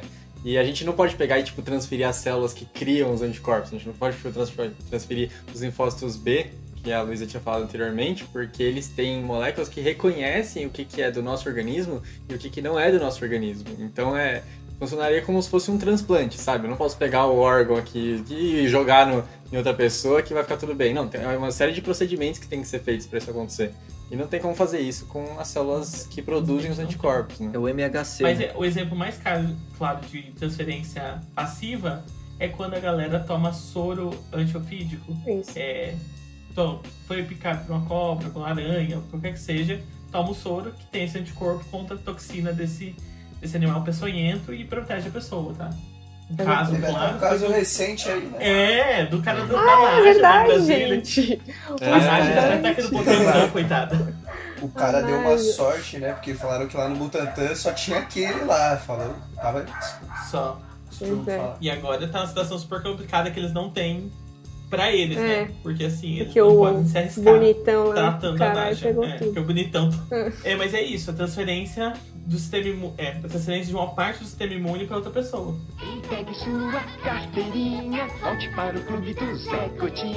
E a gente estava falando um pouco, né, da validade de uma vacina, né, de quanto tempo o seu corpo vai ter aquela memória, né, para aquela para aquela doença, mas também eu sei que tem algumas doenças que algumas vacinas, na verdade, que você precisa ter uma idade mínima para tomar elas. Vocês sabem por que você precisa ter essa idade mínima? Um exemplo, na verdade, gente, ó, a, eu, tava, eu tento aqui no Ministério da Saúde porque eu gosto de fontes confiáveis do Ministério da Saúde. Igual o presidente. É, só o presidente, caga, né? Mas tudo bem. É, o H P V, ele é dado entre os nove e os catorze anos. Agora, de meninas e meninos, tá? Menina toma também. No começo foi só meninas, tá? É. É porque o menino, o menino também pode transmitir, ah, claramente, tá. né? É, e por que que essa idade, eles usam essa idade? Na verdade, nem é por... Um, perigo do sistema imune e tudo mais. Mas é uma idade boa porque eles não começaram a ter relação sexual. Então, eles vão ser protegidos antes de começar a ter relações sexuais. E é onde que o H P V é transmitido. Então, você tem que pensar nisso na hora de vacinar as pessoas, tá? Porque você tem que pensar se a pessoa já pegou a doença. Porque se a pessoa já pegou, não vale a pena, tá? E a vacina do H P V é uma vacina complicada, não gosto de usar essa palavra, mas ela é complicada. Porque existem estudos que falam que quando você já pegou a vacina de H P V, ela pode piorar, piorar o prognóstico do câncer de colo de útero, tá? Existem os estudos contraditórios, polêmicos, que ainda não foram resolvidos, tá? Existe relatos sobre isso, tá? É, mas assim, é bom tomar antes de, dessa idade, de nove a catorze anos. E a de rubéola, que eu também olhei aqui, quinze aninhos. Por quê? Porque mães que têm rubéola grávida, as crianças têm problemas neurológicos, tá? Então, é, é, a, a mãe não pode tomar a vacina durante a gravidez, porque a rubéola é inativado e atenuado lá, e, e ela tem que tomar antes da gravidez. Então, por isso que ela dá aos quinze anos para as meninas. Por quê? Porque, as, em teoria, as meninas não, não tiveram, não iniciaram a vida sexual. Então, elas são protegidas antes da primeira gravidez, tá? Mas qualquer mulher que vai tomar a vacina de rubéola, é, é se perguntado se ela tá grávida por, por esse, ter esse risco da rubéola e gravidez, tá? Esse bagulho de idade mínima também tem aquela parada de, tipo assim, ah, sei lá, idosos, não sei se ah, não é, recomenda tomar, tá ligado? Algumas paradas, é. porque tem, tipo, vacina que, que como o Isau tava falando antes, tem umas, uns tipos lá, que acho que, tipo, quando é o vírus mesmo, que tem uma chance maior de, tipo, sei lá... Dá uma causar resposta algum... mais forte. É, dá uma resposta mais forte pra alguém que tem um sistema imune defasado, tá ligado? Uhum. Então, tem que ter alguma preocupação também quanto a tomar vacinas? Tem que tomar cuidado. É... Sim. Tá bom, só isso. Beleza, valeu, tchau. Mentira, gente. É, tem que tomar cuidado, porque pessoas que têm o sistema imune defasado é, é muito complicado. É, com vírus inativado, ele pode gerar uma respostazinha. Porque a gente tá falando que ele tem uma baixa efetividade, né? Mas nessas pessoas, ele, essa baixa efetividade pode ser suficiente para causar algum problema nelas, tá? É, então, idosos têm que tomar cuidado. É, imunodeficientes, exemplo, H I V positivo, tá? Tem que tomar cuidado. É, mas isso tudo tem que ser feita avaliação entre o médico, o paciente e a equipe que vai vacinar é, para decidir, tá? É, às vezes não vale a pena vacinar, realmente. É, a febre amarela, para mim, é o caso mais claro, porque a gente acredita... É, eu, vou tentar, eu vou tentar não falar muito, mas a gente acredita que os outros vacinados é, é o suficiente para ela, tá? Ela não precisa se vacinar se todo mundo se vacinar. Então, os idosos, em teoria, não precisariam se vacinar contra a febre amarela se todo mundo fosse vacinado, tá? Então, é, tem que tomar cuidado, claro. Mas a maioria das vacinas, eu quero deixar bem claro aqui, é sim, muito sim. segura. Pelo amor de Deus, não vai pensar. E esse problema, esse problema que pode dar na pessoa é desenvolver a doença em si ou é, é só, só uma... uma... É só uma reação exacerbada que a gente resposta. tem visto. Uma inflamação exacerbada. Que pode... Ah, inflamação exacerbada é perigoso pra qualquer pessoa, tá? E... Então, tomar cuidado com isso. Ô Isa, a gente pode falar que normalmente essas reações que às vezes uma pessoa pode ter podem estar associadas ao uso de adjuvante? Ou pode até sem adjuvante? É até sem adjuvante, porque o Brasil não tem muito adjuvante, como eu disse pra vocês, né? É, só tem dois, e eles só são usados na vacina de hepatite B e na vacina de H P V. Essas outras vacinas que a gente tem no calendário de vacinação não são utilizadas adjuvantes, tá? Então a gente não precisa se preocupar com adjuvantes. Uhum. Eu até, quando eu tava estudando pro episódio, assim e tal, teve um artigo que eu li, que ele falava que os métodos aí de vacinação, por eles não terem... Eles são tipo um padrão, né? Todo mundo vai receber a mesma dosagem, né? Tanto eu, quanto o idoso que for tomar, alguém que for obeso, sei lá, mulheres, homens. E que isso daí, eles, eles falavam no artigo que isso daí era algo até meio... É, ultrapassado, digamos assim, sabe? Que a gente teria, o ideal seria a gente, pô, levar em conta essas coisas, sabe? Tipo assim, sei lá, um ser idoso... Personalizado, é, né? ser personalizado, esse que seria o ideal, né? Será que se fizesse isso, idosos poderiam tomar uma dose menor, não sei? É, a questão é o quanto que a gente pode baixar uma dose e ela ainda é eficiente, tá? Quando eu começo a baixar muito, é, às vezes ela não causa nada, ela é... o sistema imune não enxerga ela, então não adianta muita coisa. Mas é algo que deveria ser super estudado, e foi o que eu comentei, acho que no começo, de Oxford está fazendo fase três na África do Sul. Uhum. Porque eles estão testando imunodeficiente lá, e talvez isso traga uma clareza para que dose que eles têm que usar nessas pessoas, ah, tá? Nossa, que da hora, mano. E eles também estão testando aqui no Brasil e na África do Sul o tratamento com paracetamol. Por quê? Porque tem muita gente que reclama da dor, né? Dor no local, da vacinação e tudo mais. E paracetamol mata esse tipo de sintoma e tudo mais. Eles estão testando se paracetamol não inibe a resposta, tá? E todo o estudo que eles fizeram até agora, paracetamol não influencia em nada.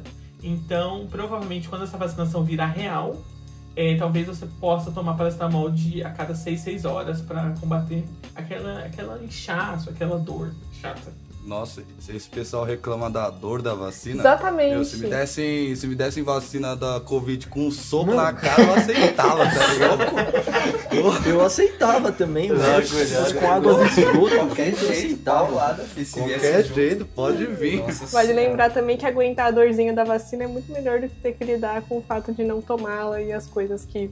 Com certeza. Porque é uma da vacina do que da doença, né? Exatamente. É, exatamente. Só não pode ser da China, né? Ah, é. Eles vão implantar um chip cinco G. É, né? É, exato. Chip cinco G. Pegue sua carteirinha, volte para o clube do Zé Gotinha. Mas esse tópico que vocês trouxeram de pessoas não se vacinarem por causa de seringa e dor é real, gente. Tem muita gente que não se vacina por isso. E por isso que muito pesquisador agora, muita galera da vacina, de vacinas, estão tentando fazer vacina sem agulha. Um exemplo sou eu que tento fazer vacina sem agulha, porque é mais aceito. A gente lembra quando a gente, era, a gente lembra quando a gente era criança, a gente falava assim, não pode ser gotinha. Eu só queria vacina de gotinha. Eu também, eu queria muito vacina eu de gotinha. Eu só queria vacina de gotinha. E assim, a gente tá vendo que da vacina é, de gotinha, que seja, é, é ok, entendeu? Gera a mesma resposta. Só que ainda não é muito divulgado. E as vacinas que já, já são usadas de seringa já são comercializadas, já são testadas. Então ninguém vai investir em algo do mesmo, entendeu? Então...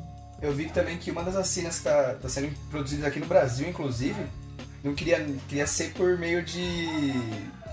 Tipo... Sim. Um bagulho nasal. Nasal, sim, né? Não. Exatamente. É. Nasal. Não, soro, assim, sabe? É, o... Isso, é o soro, exato. Né? É um sprayzinho. Sprayzinho, sprayzinho isso. Que você aplica. Isso, na verdade, é muito bom, porque quando você aplica a vacina direto no nariz, você excita a imunidade de mucosa também. Se você for parar para pensar, é por onde entra o vírus, e aí se você tem uma imunidade forte lá, seria bom.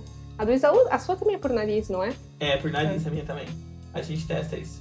Porque o, o local que você aplica a vacina também é importante, tá? É, é que, que a gente não tá, tá falando muito disso aqui, porque é, começa a ficar complexo, muito. Mas o local da vacina é super relevante. Exemplos de vacina que são aplicadas, que foram testadas em locais diferentes.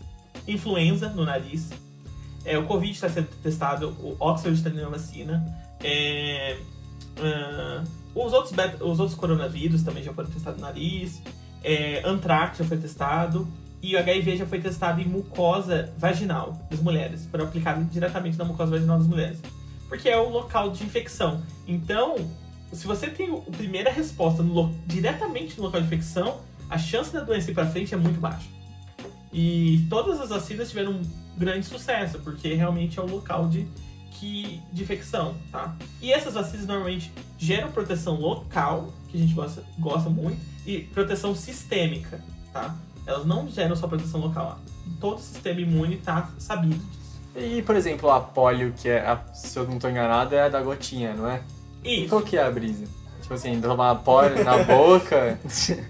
a brisa. É a brisa. A polio foi erradicado, né, na África. Foi erradicado, graças a Deus. É um sucesso a gente ter erradicado a polio na África.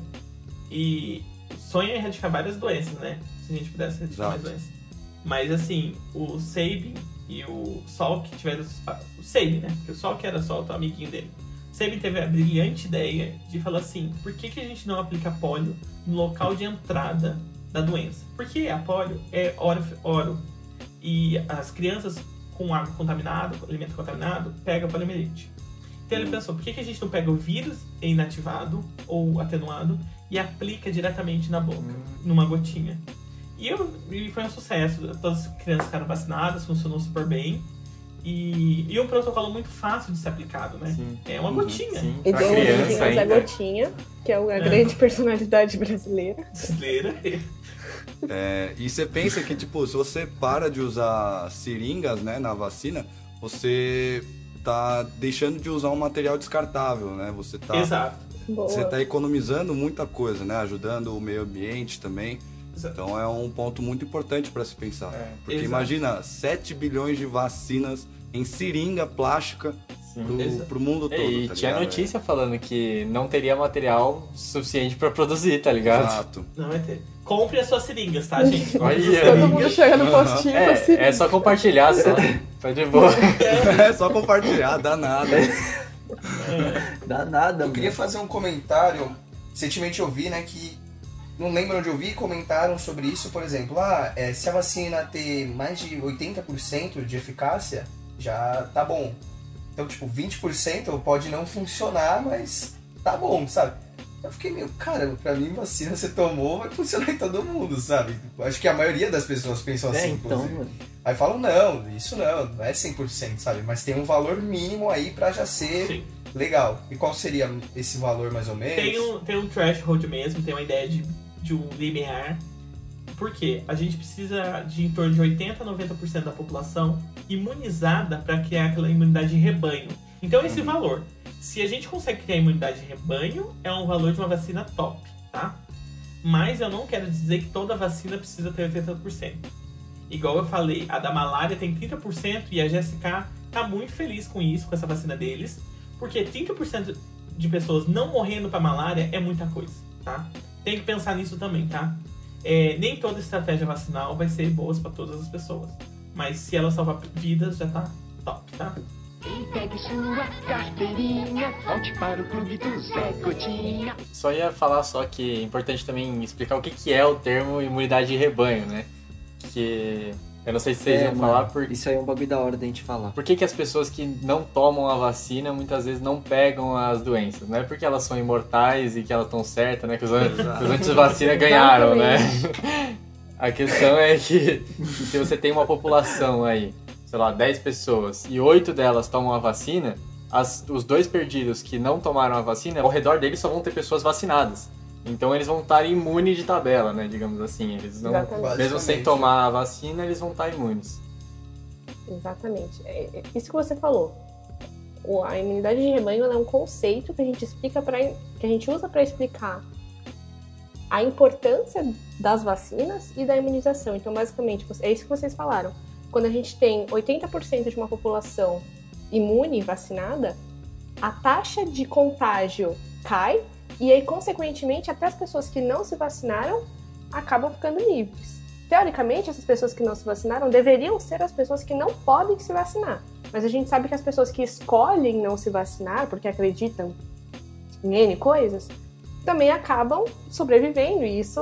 Não quer dizer que elas têm superpoderes ou que elas são demais, mas é justamente o conceito da imunidade de rebanho aplicado. E como eu falei, a gente não pode tentar usar a imunidade de, de rebanho como uma abordagem. É muito egoísta e irresponsável a gente sair e falar, sai todo mundo porque todo mundo tem que pegar, alguém vai morrer... Eu ia falar ah, isso. Uns mas... morrem, a vida é assim mesmo. Não, quem somos é nós? Mas... Quem, que força da seleção natural somos nós? Que gargalo populacional somos nós para falar, não, você morre, a partir de agora só vai ter população resistente ao coronavírus. Eu quero assim, quem sobreviveu fica, idoso morre, tchau. É. O deficiente morre. É, então. Não é política pública. É só você fazer a seguinte conta. Quantos por cento da, da população tem que ter... Tipo, vacinado pra, pra não ter... Imunidade de rebanho. Pra rolar essa, essa imunização de rebanho. oitenta por cento, por aí. setenta e cinco por cento, oitenta por cento. É. Tá, oitenta por cento, beleza. Então, oitenta por cento da população tem que Sim. pegar o coronavírus. Beleza. Se a gente pôr que a, que a mortalidade é meio por cento, tá ligado? De oitenta por cento da população inteira. Imagina quantas Sim. pessoas vão morrer. Isso que você tá sendo bonzinho, né? Você tá colocando Mano, só meio por cento aí, né? Surreal. É. é, então. Os caras falam, parece que é qualquer é, coisa, sabe? Você não quer vida e eles tratam de qualquer jeito. Parece que não, tanto faz, sabe? Põe aí. É. Não, é, não é a vida deles, né? Não é os parentes dele é. que tá indo pra rua. Então é tranquilo pra eles. E, falar e isso. A imunidade de rebanho, é, a gente lê um pouco de história de vacina. E a imunidade de rebanho, o nome imunidade de rebanho tem um significado muito triste. Eu nem gosto de falar muito de imunidade de rebanho. Eu gosto de falar de imunidade coletiva, imunidade de grupo. De grupo. Por quê? É, pessoas ricas nos Estados Unidos usavam essa palavra, imunidade de rebanho. No começo, quando começou a se descobrir que a vacina protegia, já tinha pessoas que imaginavam que a maior parte da população vacinada não precisaria vacinar é, o resto. Então, o que acontecia? Os ricos vacinavam todos os pobres e os funcionários deles, e eles começaram a falar como se fosse gado. O gado todo era vacinado e eles não eram, como se eles fossem elite social que não precisava tomar vacina, entendeu? Porque naquela época, é, é, a vacina realmente era primitiva, era complicada, causava efeito adverso. Então, tipo, ele, os, os ricos não queriam tomar vacina, né? Eles queriam estar protegidos através das custas dos outros. E é o e que eu acho que vai ser um, uma ponte para depois, mais tarde, a gente falar de movimento de vacina. Foi aí que nasceu o movimento de vacina. Dos ricos obrigando os pobres a tomar vacina, que foi a revolução das vacinas. É... é É, porque foi obrigado, né? As pessoas não queriam tomar vacina, mesmo sabendo que era benefício naquela época, elas não queriam, porque elas estavam sendo obrigadas, era desconfortável e, e era uma, uma questão social, não era uma questão de igual, né? Então, a história da imunidade de rebanho começou assim. Eu queria só aproveitar e trazer uma outra reflexão também, aproveitando que o Nico falou um pouco de é, segurança e, e o Yuri falou de eficácia. vou trazer uma pequena reflexão. A gente está vivendo agora com esse, essa pandemia do Covid um momento que a gente nunca viveu antes, ou seja, na história das vacinas, o nosso recorde de fazer uma vacina foi quatro anos e aqui a gente está esperando que uma vacina seja feita em menos de um ano. Ou seja, é, é só para lembrar que, assim, muito provavelmente, se a, se a gente de fato receba alguma vacina que foi comprovada como segura e eficaz o suficiente, talvez isso não signifique que aquela vacina seja ser, venha a ser a definitiva para cuidar do coronavírus. Pode ser que mais para frente... que mais para frente a gente tenha alguma outra vacina que talvez seja, continue sendo segura, mas que talvez tenha uma eficácia maior. E que, para pensar também o quanto as pessoas não gostam da ciência só quando ela convém. Então, tipo, tá todo mundo desesperado atrás de uma vacina, e tá todo mundo correndo, vai entregar uma vacina que foi feita em um ano, que vai ser segura, com certeza a vacina que for disponibilizada pra gente vai ser segura, mas talvez a eficácia dela seja, sei lá, setenta por cento, porque a gente tá vivendo um momento emergencial. E aí depois de um tempo vai falar, ó, oh, gente, agora sim a gente tem uma outra vacina que funciona, aí imagina quantas pessoas não vão reclamar, nossa, mas já demoraram pra caramba pra fazer essa vacina, e ainda quando fazem a gente tem que tomar outra, ou então não era vacina boa, estão querendo matar a gente. Então, a gente tá num momento emergencial que a gente não, nunca viveu, onde a gente vai ter que fazer uma vacina em menos de um ano, porque o mundo não pode parar, e a gente já viveu todas as várias sequelas aí dessa, dessa pandemia. Então, só pensar nisso também. A gente realmente... A vacina ela tem que ser segura e eficaz. No momento, a gente preza até um pouco mais a segurança e, e talvez uma vacina um pouco menos eficaz, mas vai chegar um momento onde a gente vai ter uma vacina tão eficaz quanto segura. E aí, talvez a gente tenha aí um, outros, outra vacinação e, e, e lembrar que isso acontece, né? A ciência é fluida, ela não é... Agora a gente fez e vai ser feito. Então... pensar um pouco nisso também. Sim, foi muito bom o que você falou, porque sempre, às vezes a ciência ela te dá uma resposta, né? E você não gosta dela e você fala, nossa, a ciência é malvada, a ciência é ruim, sei lá o quê. Mas agora, nesse tempo, a gente tá precisando da ciência para dar a resposta sobre a vacina, tá ligado? E aí às vezes as pessoas que sempre reclamaram das respostas que a ciência dava, são as mesmas que estão cobrando a ciência de dar a resposta da vacina, então... E ainda então reclamando é... do tempo.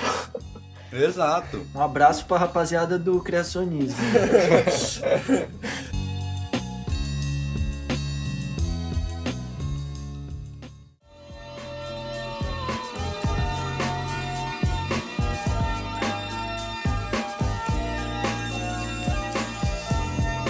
Bom, eu sei que tá falando da ciência, né, que só...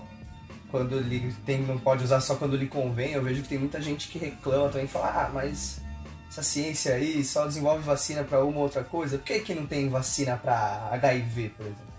Por que que não tem vacina para tudo, nesse caso? Então, vacina para tudo, o sonho de todo mundo, né, ter vacina para tudo, nossa, ia resolver tanta, tanta coisa. Mas a gente tem que pensar que, é, vocês que são biólogos sabem muito mais do que eu, que sou biomédica, eu não tive nem essa matéria na faculdade, sobre evolução.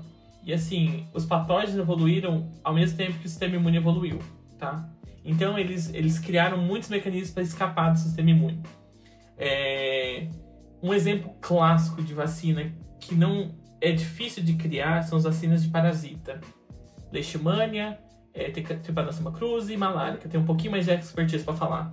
É... Para pensar, a Trypanosoma cruzi tem três formas evolutivas, né? Tem três formas de parasitárias, né? O, a, a mastigota, epimastigota e tripomastigota. Nossa, real. E, e, então, para pensar, eu tenho que fazer uma vacina que consiga combater as três formas, não só. Entendeu? Nossa, verdade. Então tem que ser tripovalente, ela tem que funcionar da forma tripo, epi e a mastigota. O que a gente tenta fazer? Muito desses, desses patógenos, às vezes expressam moléculas, proteínas é, imunogênicas nas três formas evolutivas. Nas, nas seis formas parasitárias. Então a gente tenta usar ela, essa mesma molécula para criar uma vacina. Só que às vezes é impossível, tá? A malária é um exemplo dessa. Eles tentam fazer tetravalente com várias proteínas para pegar várias formas parasitárias. No meu caso, eu uso duas proteínas para fazer a minha vacina, para tentar pegar as formas mais principais, a mastigota e a, e a tripomastigota. Então é, é difícil, é difícil. É, Porque você não pode enfiar tudo numa vacina, né? Eu não posso enfiar umas dez proteínas e falar assim, vai, vai funcionar tudo. Não vai funcionar. Então, fazer vacina pra tudo é difícil. O agá i vê, que foi comentado aqui. agá i vê é super complexo, vacina do agá i vê, gente. Eu não sou especialista em vacina do agá i vê, mas eu conheço uma galera que, que é especialista. E eles falam pra mim, é muito sorotipo que existe o agá i vê. O agá i vê escapa muito fácil. E o agá i vê ataca a principal célula do sistema imune, que é o C D quatro, que é o linfócito T C D quatro. Que ah, imagino que muitos conheçam, até as pessoas estão vindo, que é um linfócito, que é uma célula do sistema imune, que ela ajuda todas as células. Ele é chamado de, de célula T-helper. Ele ajuda as outras células. Então imagina você pegar o ajudante de todo mundo e tirar ele, ele, tirar ele da cena. Então as outras células não sabem o que fazer, não sabem como, como desenvolver. Então o agá i vê é muito ágil na hora de atacar a, a C D quatro, porque ele desestabiliza o sistema imune, né? Então é difícil fazer uma vacina contra ele. É... Não é fácil. É, existem estratégias vacinais boas a, atualmente, né? Por, é, mas nem não protege contra tudo, que a gente tem que lembrar que existe o agá i vê tipo um, o agá i vê um e o agá i vê dois, né? E entre o agá i vê um existe sorotipos, no agá i vê dois existe outros sorotipos. Então, às vezes eu protejo contra um, mas não estou protegendo contra o outro. Então, é difícil. Não é fácil criar uma vacina que protege contra tudo, tá? Acho que além também dele atacar justamente as células que a gente estimularia para combatê-lo, o agá i vê é um vírus que tem um período muito grande de latência, né? Então, ele fica lá escondido, às vezes... Não sei, acho que isso prejudica também a imunidade que vai ser gerada à frente a ele. Então, ele fica lá escondido trinta anos. Então, são trinta anos que você não vai conseguir gerar uma resposta contra ele. E aí, só falando assim, aí você pensa, né? Pô, trinta anos no seu corpo, o vírus. Imagina com quantas pessoas você já não transou em trinta uhum. anos, tá ligado? E você nem Sim. sabia, nem fazia ideia Exato. Sobre isso. E só uma coisa também... É, para complementar o Isaú, eu, é, na verdade uma pergunta, uma curiosidade que eu tenho, que a gente sabe, né, que cada doença tem suas peculiaridades, suas dificuldades de produzir uma vacina, mas eu queria saber do ponto de vista ideológico, se existe é, doenças que são mais negligenciadas e ah. do ponto de vista mais ideológico de ideológico não produzir uma vacina para isso. Eu acho, né? É. Isso, existe ideológico os dois. Financeiro. Existe os dois. Exemplos são as vacinas que eu acabei de falar para as parasitárias. Existe muito estigma nelas, existe pouco financiamento, porque, assim, é, o Trypanosoma cruzi infecta oito milhões de pessoas só na América Latina, tá? Então, oito milhões na América Latina, o Brasil tem duzentos e cinquenta e poucos milhões de pessoas. Em teoria, é uma população pequena, entendeu? E é uma população agora que está se envelhecendo. O Trypanosoma cruzi não infecta mais pessoas novas, porque todo mundo está nos centros urbanos. Então, ninguém quer desenvolver algo para isso, ninguém quer gastar dinheiro. Se o governo, não, financiamento público não entrar, porque, é de, porque o, o governo tem que investir em saúde, né? Então, se o governo não investir em saúde, não vai ter empresa privada que vai ter interesse, tá? E, e igual eu falei, país do primeiro mundo também não vai ter interesse. Uhum. A vacina do H P V enfrentou problemas também, sendo por questões de ser uma vacina que protege contra uma doença sexual, entendeu? A galera uhum. tem esse estigma, falava, eu não vou vacinar minha filha, porque ela nunca vai transar. Tipo, a cabeça dos pais é tipo assim, ela tem, no, ela tem nove anos Caramba. E eu não vou vacinar ela. Mas essa, e aí começa a fake... É isso, já vem até outro ponto, mas começa fake news falando que essas vacinas estimulam a atividade sexual. Das, é, entendeu? Nossa. Então, esse, essa galera de movimento de vacina é, bloqueia um pouco a gente com essas justificativas ideológicas que... É, desse, desse sentido, tá? É, mas existe o estigma da, da doença também, de algumas doenças, e as pessoas não querem tomar vacina. Uhum. É o dinheiro, né? Mas você acha que se, né, num mundo hipotético, utópico, assim, se houvesse um bom investimento assim, na ciência para a produção de vacinas de todas, de quase todas as doenças que a gente conhece, com muito dinheiro, você acha que com dinheiro é, teria vacina para tudo? Não, eu acho que nem com dinheiro. Mesmo, se, mesmo com... Nem com dinheiro. Ó, toxoplasma, que a, a, a Luísa trabalha, é um parasita também super complexo para desenvolver vacina. A galera já tenta há muito tempo. É, e a gente tem toxoplasmose até hoje, que mata algumas pessoas, tá?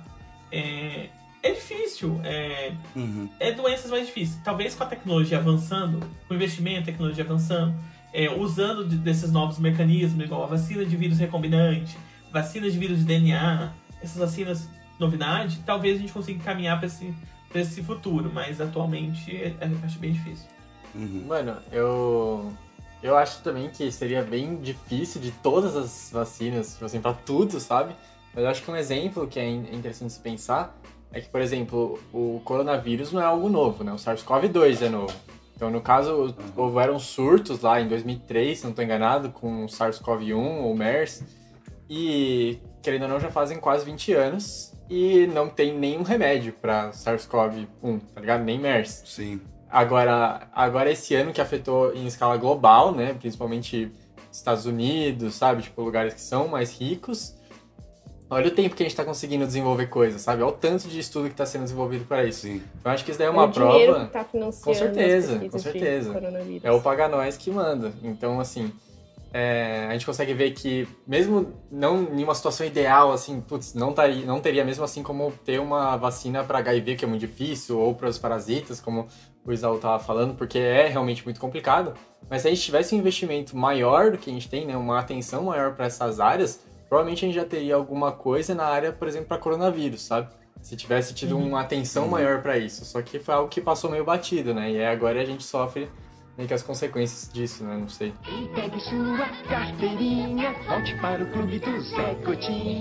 Então, eu tenho uma pergunta aqui meio atual. É por que, que as pessoas estão se reinfectando, né, com esse coronavírus? Tipo, se elas já tinham pegado a doença, elas não estão imunes já?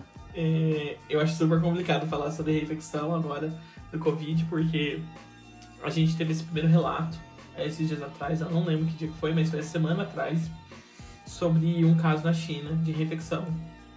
Eu não entrei muito em detalhe, mas aparentemente eles estão conseguindo provar que foi um caso de reinfecção, porque eles, teve, eles tiveram um, um exame positivo em março, e agora um exame positivo de novo em agosto. Os dois exames eles conseguiram fazer sequenciamento de nova geração, que quer dizer, eles conseguiram ver o D N A todo do vírus nesses dois exames.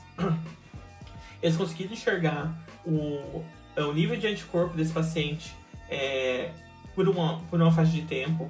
E aparentemente o que, que eles viram foi que ele teve um coronavírus é, da China, que foi, foi meio que original, e ele teve outro, outro coronavírus europeu, que meio que já mutou e que já está meio diferente. O que eu, o que eu achei... É, é legal entender isso, mas eu acho que é muito precipitado falar de reinfecção, porque a gente ainda está no começo ainda de entender o coronavírus. É, mas o que eu acho legal pensar assim, o paciente não teve nada de sintoma, tá? Ele não teve nada de sintoma da reinfecção. É, o que provavelmente é normal, e, e é porque o vírus muta muito pouco a ponto de não mudar a característica da doença, tá? É, é especulação, mas provavelmente é isso. E ele, tá, ele já estava protegido, porque ele pegou a primeira vez o coronavírus em março, tá? É, fica muito difícil entender no paper, no trabalho, por que que eles testaram essa pessoa novamente, tá? Se foi uma testagem aleatória, que muitos países estão fazendo, pegar uma pessoa aleatória e testar, ou se eles tinham algum indício. Aparentemente eles não tinham indício de sintoma desse paciente, tá? Talvez foi sorte deles ter pegado esse cara e ter dado positivo, tá? As pessoas que são... Eu não sou virologista, sou, eu não entendo muito, mas meus colegas que são virologistas aqui na Unifesp estão estudando reinfecção, estão procurando todos os dias pacientes com reinfecção, tá, gente?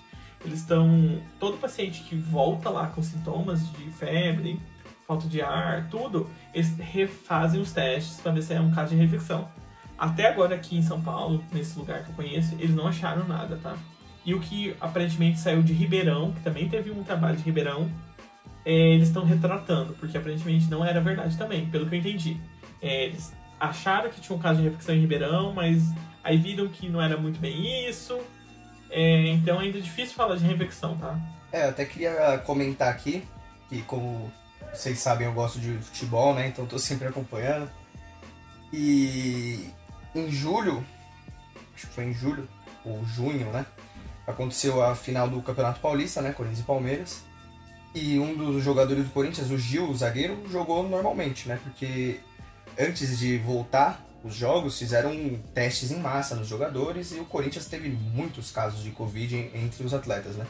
E um deles foi o Gil. O Gil teve covid dezenove.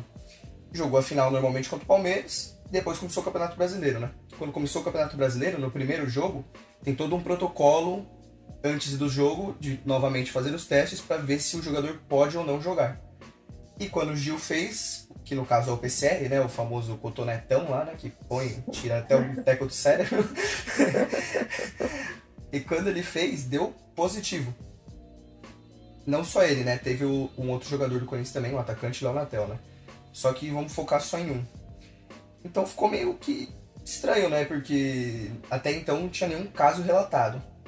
E ele não sentia nada, não tinha nenhum sintoma.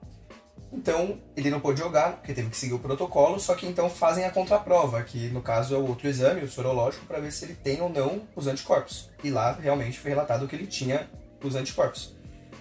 Aí ficaram meio que nessa questão, né? O médico do Corinthians fez uma explicação falando que, mesmo depois de dois ou três meses após a infecção, pode ainda conter o vírus nas vias aéreas, né?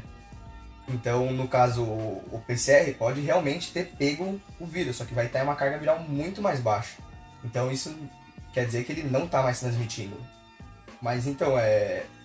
como funciona? Mesmo você estando com o vírus, ele está ali, ele está morto, ele está vivo, só é um rastro dele? O que aconteceu com esse vírus? É, a gente está vendo esse negócio de rastro, de pessoas que ficam muito tempo com coronavírus, mas que não não está formativa ou já, a doença já passou.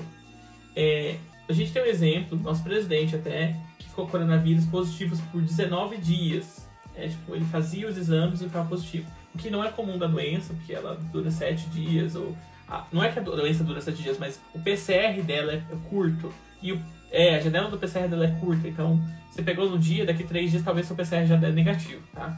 É, e o, o presidente teve dezenove dias de P C R positivo. Algumas pessoas têm essa característica, tá? E por isso que avaliar a reinfecção é super complexo, porque eu preciso ver um exame negativo.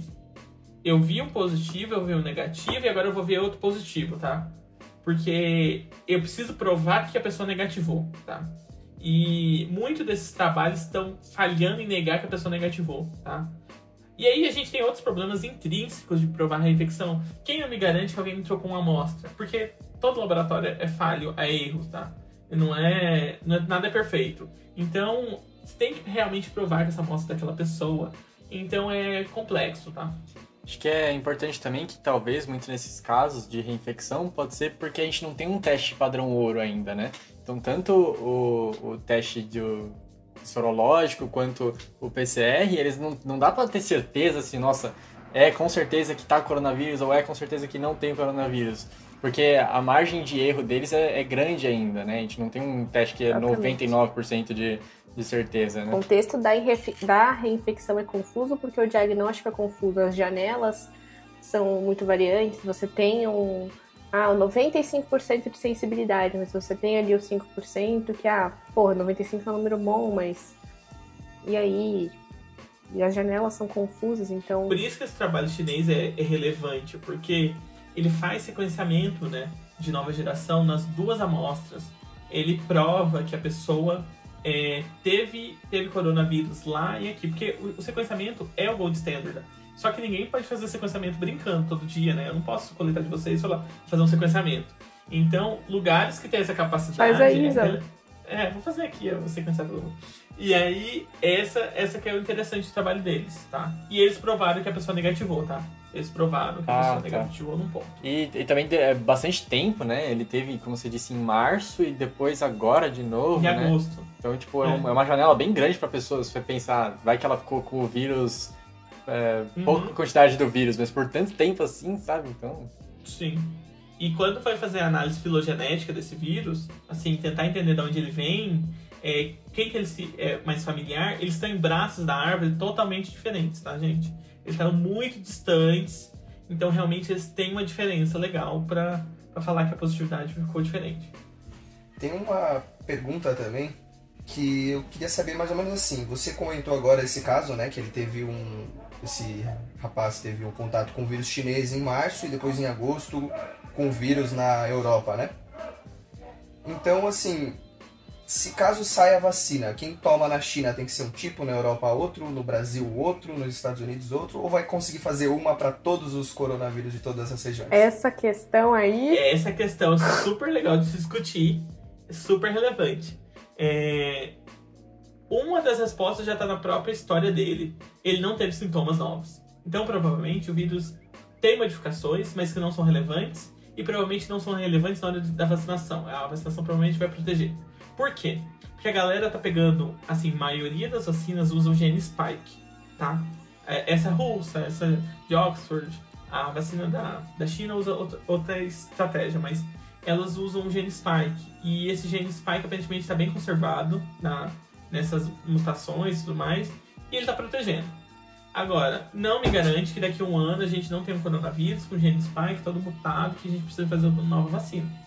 Influenza é um dos motivos que a gente tem que tomar vacina todo ano, ela se muta muito fácil, toda a característica dela muda, então é super legal tentar entender isso. E por isso que é super importante ter uma rastreabilidade epidemiológica dessas doenças, tá? É importante esse trabalho que a galera faz. Tem uma, tem uma equipe no C D C que fica rastreando o mundo inteiro por novas influenzas. Eles ficam ligando para laboratórios para rastrear. Que legal. Porque ao momento que eles encontram um, um influenza muito estranho, eles começam a desenvolver uma vacina nova, tá?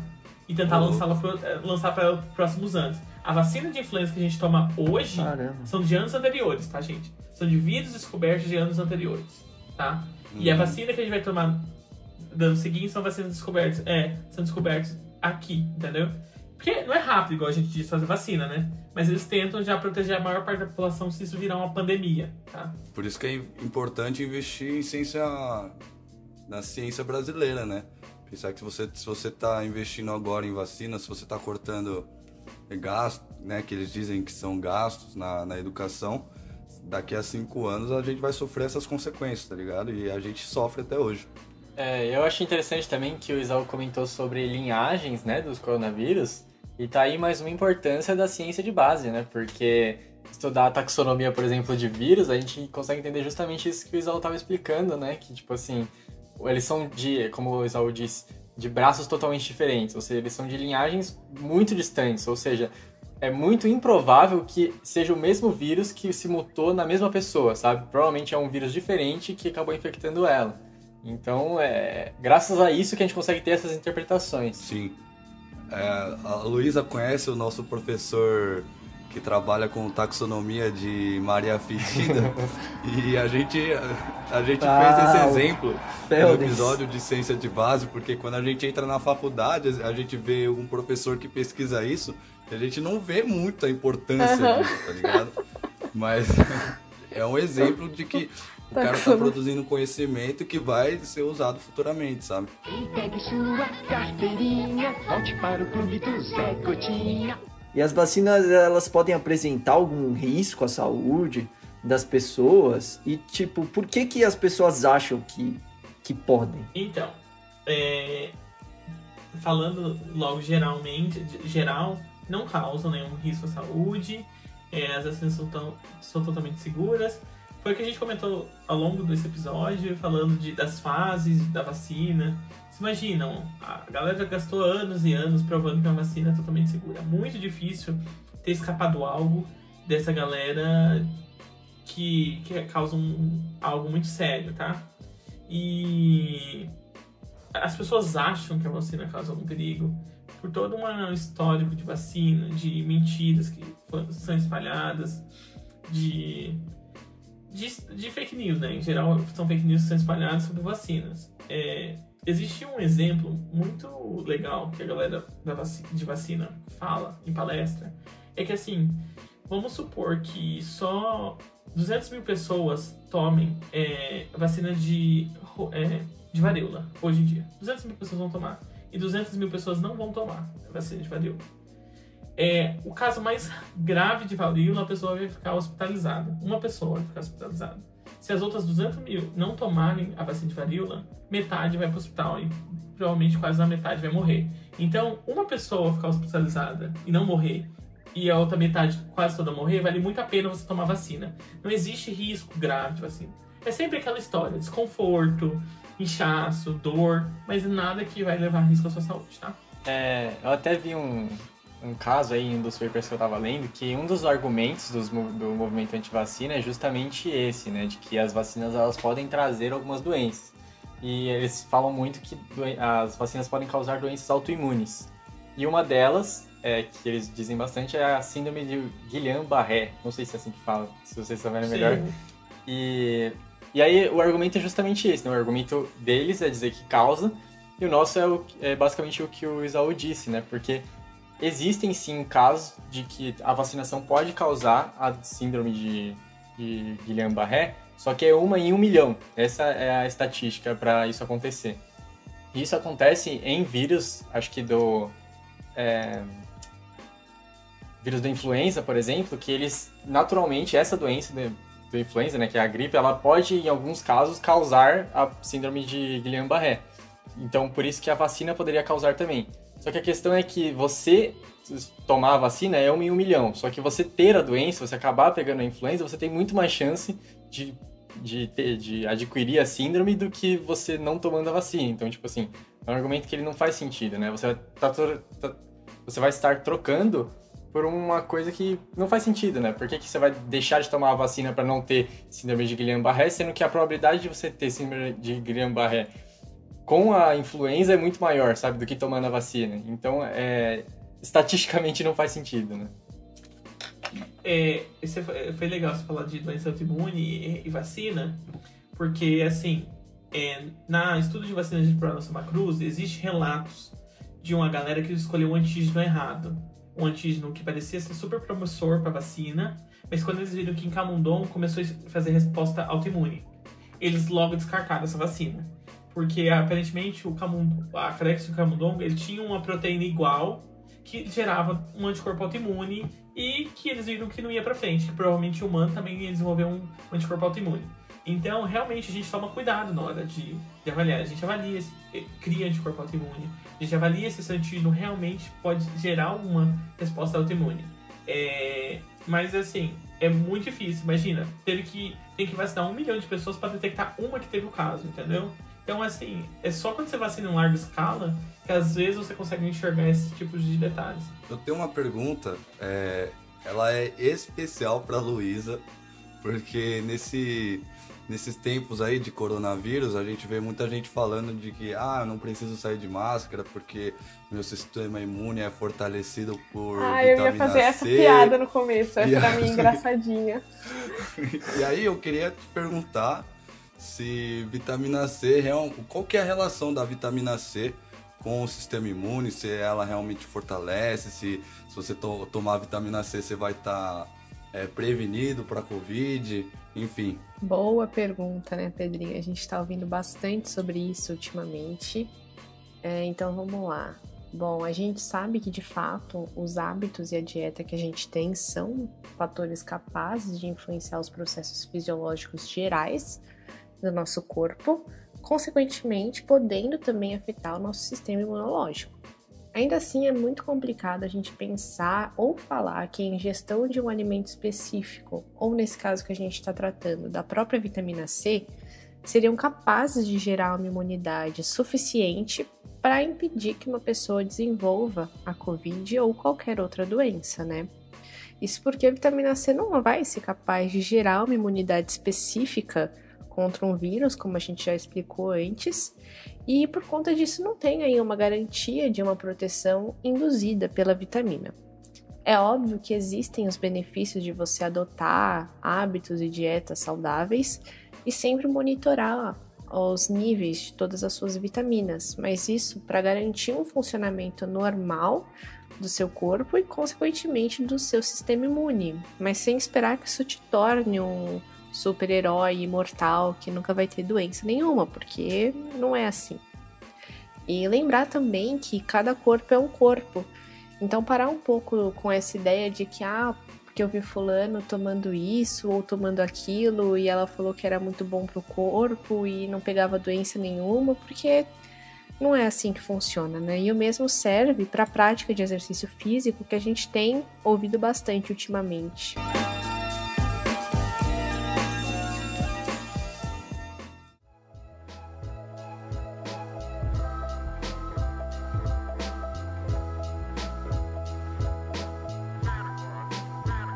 Bom, então agora eu gostaria de contar uma história para vocês sobre o movimento anti-vacina. Eu não vou contar especificamente de quando surgiu o movimento anti-vacina, porque como a gente já comentou agora aqui no programa, desde que surgiu a vacina existe o movimento anti-vacina, então é algo muito, muito antigo. Porém, tem uma história aí de mil novecentos e noventa e oito, mais especificamente, que ela ajudou muito a fortificar esse movimento. E, bom, o que, que aconteceu?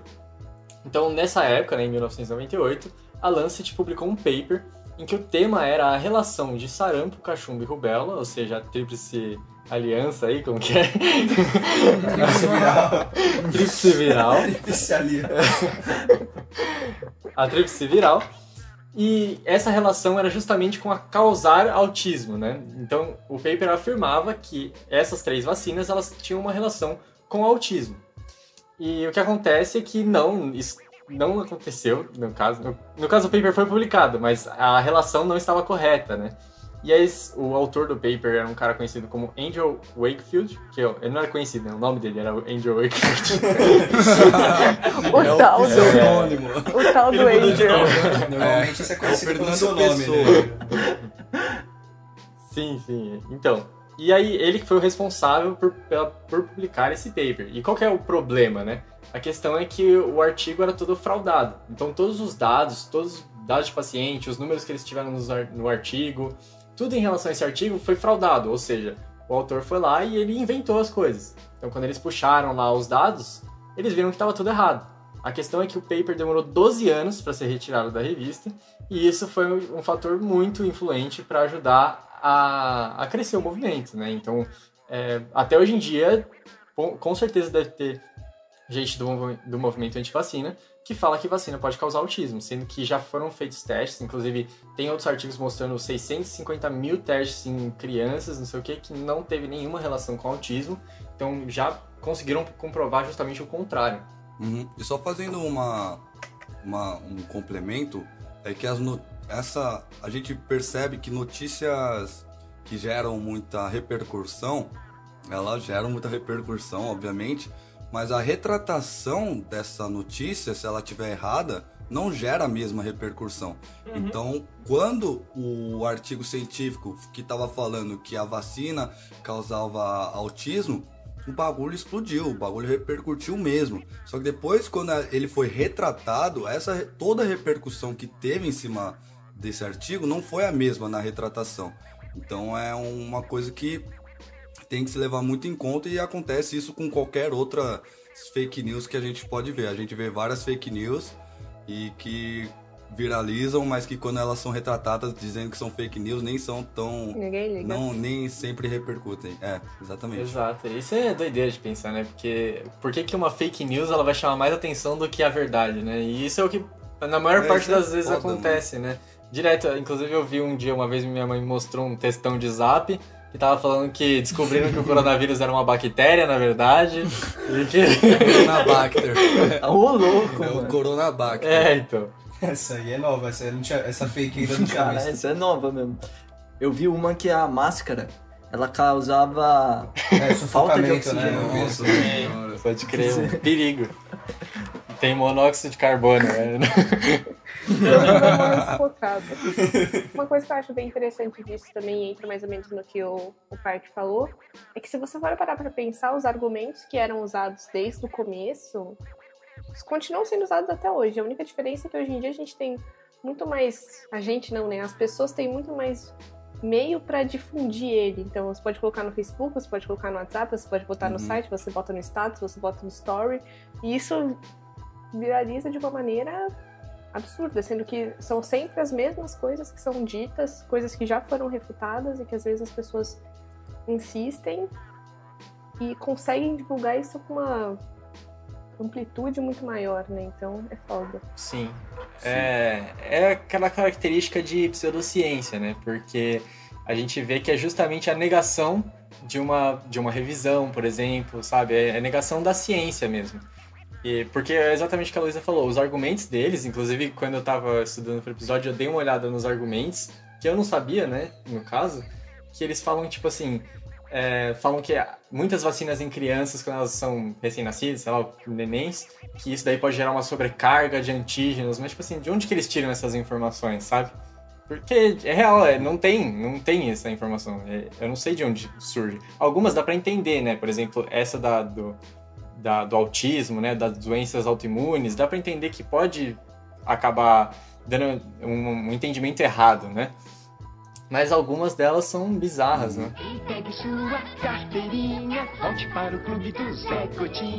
Agora, pensando mais assim na opinião de vocês mesmo, de quem que é a culpa, assim, de ter todo esse movimento, sabe? É...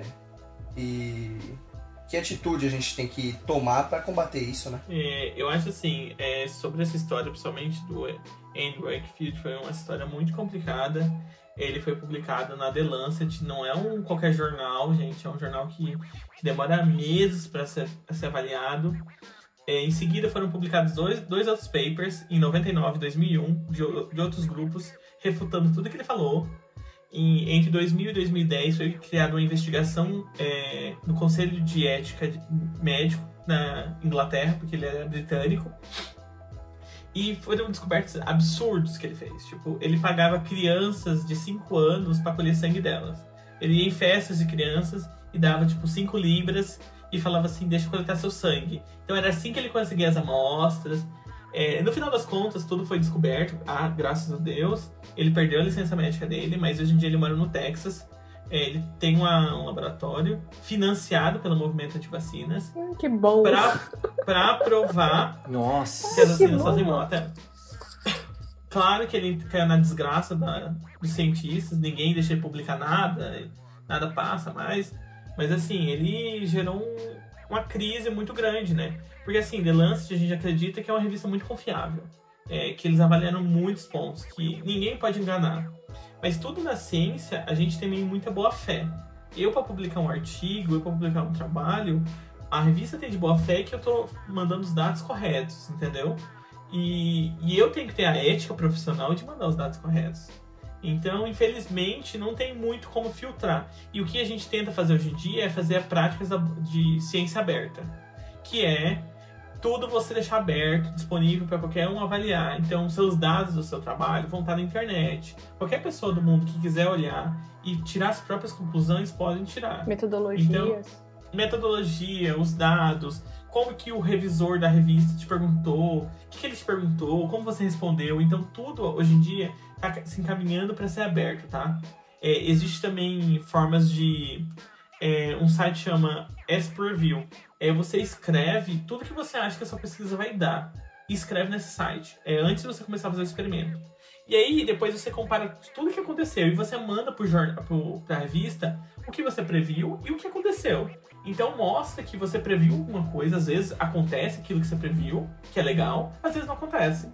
Então é legal que você mostra a transparência do seu trabalho, mostra que você não escondeu nenhuma coisa que que deu de ruim no trabalho. E ele claramente escondeu e manipulou usando, usando a ciência, né? Porque ele usou estatística, manipulação de estatística para conseguir o que ele queria, né? Mas assim, é difícil é, combater isso. É difícil, porque tem gente de má índole em todo lugar, né? Sim. O que eu achei bizarro, o que eu fiquei pensando, é por que que ele teria feito isso, sabe? Mas aí eu... Ah, Tem... ele recebeu dinheiro. Ah, é? Né? É. Ele recebeu dinheiro. Ai, ele recebeu dinheiro. Olha. Ele recebeu em torno de cinquenta a cem mil libras, ele recebeu. Na investigação descobriram isso também. Do movimento de vacina. Ah, do movimento de vacina. Eu acho que ele se vendeu muito barato. É. Ele se vendeu muito barato. Pra virar nossa, escória da ciência, nome, ele devia ter cobrado mais. É, mas por outro lado ele virou herói da outra parte, né? Então... É. Exato. Ah, mas ser herói de uns merda, você... É. É. Prefiro ser um Zé qualquer, tá ligado? É. Mas assim, a gente tá... falando da Lancet, né, e do, do Wakefield também, mas o movimento antivacina, ele também tem um peso muito grande das pessoas que negam a ciência, né? E vocês acham que a participação dessas pessoas também contribui e contribuiu para o crescimento desse movimento? Com certeza. Acho que a, a, não só o fato dessas pessoas não acreditarem na ciência, mas a força de vontade delas em difundir informações falsas. Então, você fica batendo sempre nessa tecla. Então, tipo, às vezes a gente não pode nem pensar que todo mundo que não toma vacina são pessoas que necessariamente são antivacinas. Tem muita gente que não tem acesso à informação. Querendo ou não, a informação não chega em todo mundo. A gente não pode falar que todo mundo sabe o que é uma vacina, que todo mundo sabe que uma vacina, que uma vacina é segura. Eu acho que isso entra até em um ponto mais pra frente, quando a gente pensa em o que a gente pode fazer para contornar isso, mas a gente tem que pensar que muita gente não sabe o que são essas coisas. E às vezes, o, o local onde essas pessoas se informam é pelo WhatsApp, é pelo, pelo Facebook, é pelas pessoas que estão próximas a elas. E eu acho que a, a culpa da população entraria muito mais é, nisso, nessa difusão de informações falsas. Eu acho também muito complicado a gente não atribuir a culpa às ideologias seguidas pelas pessoas que estão em cima de nós. Não tô falando de Deus, tô falando de... do governo. Não tô falando de líderes do Estado.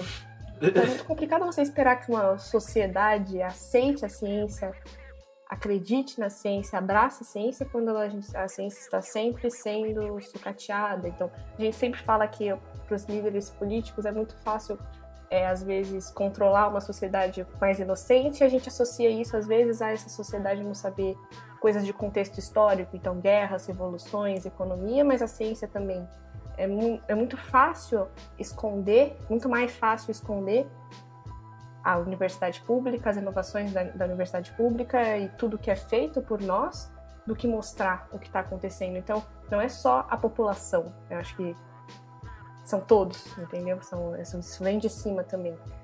É óbvio essa, essa questão de revisores, então eu acho que a gente também está vivendo num tempo de pandemia onde informação vem toda hora de todos os lados. Então, tanto os pesquisadores têm que ser criteriosos, agir de boa fé, como o Zé falou, quanto os revisores têm que ser um pouco mais, tipo, me mostra isso aqui, me mostra isso, essa membrana toda de blog que você fez aqui, me manda uma foto aí desse livro que você fez, assim, etcétera. Estou dando exemplos hipotéticos. Mas também to- tomar cuidado nessa transparência. Eu acho que a culpa meio que entra em todo mundo. Entram as pessoas que difundem esse tipo de coisa, que... Ah, e uma outra coisa que eu tava lendo também é... Tipo, é óbvio que isso existe, mas eu nem, a gente nem presta muita atenção. Infelizmente, a gente tem muito profissional da saúde hoje que segue esse tipo de ideologia. Então, por exemplo, às vezes um pediatra... A mamãe que não sabe direito das coisas, ela vai num pediatra e fala... Ah, não... Assim, o que? Ninguém morre disso aqui hoje em dia, essa doença nem existe mais, ou então isso aí já foi erradicado, pode deixar seu filho tranquilo, pera lá, né? Isso já era um questionamento muito grande de onde, onde, é, onde a gente faz o nosso trabalho de base para tentar conversar com essas pessoas. É com um profissional da saúde? É com mães que estão grávidas para terem os filhos e que têm medo? É com, direto com as pessoas anti-vacina? É como, entendeu? Então fica aí uma situação bem complexa. O buraco é muito mais embaixo, né, do que a gente imagina. É, acho que um é grande problema bem. Aí também é essa característica que é basicamente de todas as pseudociências, que é sempre ter um líder, tá ligado? É sempre ter um cara que ele vai representar o movimento, tá ligado? Então, tipo assim, aí, por exemplo, o Wakefield, ele teve uma puta importância nisso, sabe? Pra, tipo, deixar o movimento crescer. Ele provavelmente não foi o único que... cientista que deve acreditar nisso, mas sempre tem, sabe, como por exemplo os caras da U S P lá que não acreditam em aquecimento global, etc, e... os caras da Unicamp que acreditam em criacionismo. Exato, exato. E isso daí fortalece muito, né, porque às vezes até a gente recorrendo ao meio científico, meio que ele entrega o outro lado que não era pra ser um lado, sabe?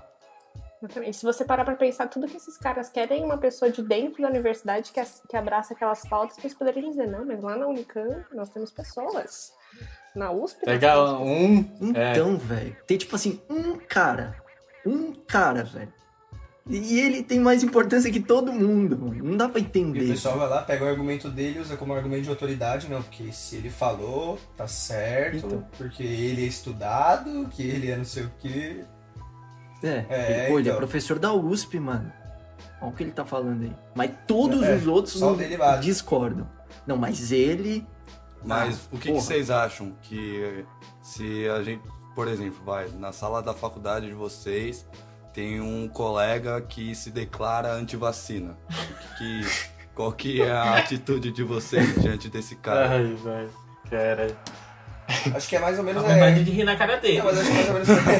isso acho que é a reação de todos, mas é aquilo que a gente sempre conversa, até já teve isso em outros episódios, mas por mais que tem tudo, toda a informação, e ainda ele no meio acadêmico, ele sabendo como funciona, como convencer ele a falar que não, a vacina é importante? Como você faria isso? Pegue sua carteirinha, volte para o clube do Zé Gotinha. Então, eu fiz essa pergunta para um professor meu, o Agulha tava nessa aula É, e ele, eu fiz justamente essa pergunta, né? Porque tem um, um artigo científico que o Atila cita num podcast do Cauê Moura, que ele fala das cinco metodologias de convencer uma pessoa a vacinar o filho. Aí tem a metodologia de você mostrar uma palestra, tem uma metodologia de você trazer um especialista, mostrar fotos de crianças com sarampo. Enfim, eram cinco metodologias lá, que eu não lembro muito bem agora na minha cabeça, mas nenhuma delas aumentou a chance daquela pessoa ir vacinar o seu filho, tá ligado? E em duas dessas metodologias só piorou. Eram pessoas que já iam vacinar e depois dessa metodologia deram atrás, tá ligado? E aí você para pra pensar, né? Tipo, pô, mano, você tá mostrando todas as evidências que vacina funciona, que vacina é importante, que se você não vacinar seu filho, é, meu filho também futuramente pode correr o risco, tá ligado? Eu não tenho filho agora, mas é só, só falando. E, tipo, isso é um risco, não, você não tá só se fudendo, sabe? Você tá fudendo a vida com os, dos outros também. Só que, mesmo você mostrando essas evidências, muitas pessoas não vão aceitar, não vão. E aí eu fiz justamente essa pergunta pro meu professor, pro professor que estava dando aula, e ele falou uma coisa muito interessante, que às vezes essa pessoa que já teve, já teve acesso à informação e não tá aceitando a verdade, já é um caso perdido, sabe? A gente tem que tentar conversar com aquelas pessoas que estão indecisas, que estão ao redor dessa pessoa. Tá ligado? Tipo assim, ah, aquele amigo, aquele colega lá antivacina tem outros amigos também e ele fica falando de antivacina, pô, vai lá pra esses amigos e fala assim, velho, é, você sabia que é, a vacina não causa autismo, que isso daí era um artigo científico, mas foi refutado? Então a, a resposta desse professor foi justamente isso, porque às vezes essas pessoas são casos perdidos e não tem muito o que fazer, tá ligado? É não jogar pérolas aos porcos, tá ligado? Mas as pessoas ao redor dela, a gente ainda consegue, entre aspas, né, salvar elas da ignorância, digamos assim. Então, eu concordo bastante com essa linha de, essa linha de raciocínio do, do professor, porque não tem por que a gente ficar gastando muita energia com pessoas que realmente não vão aceitar a verdade. Não tem por quê.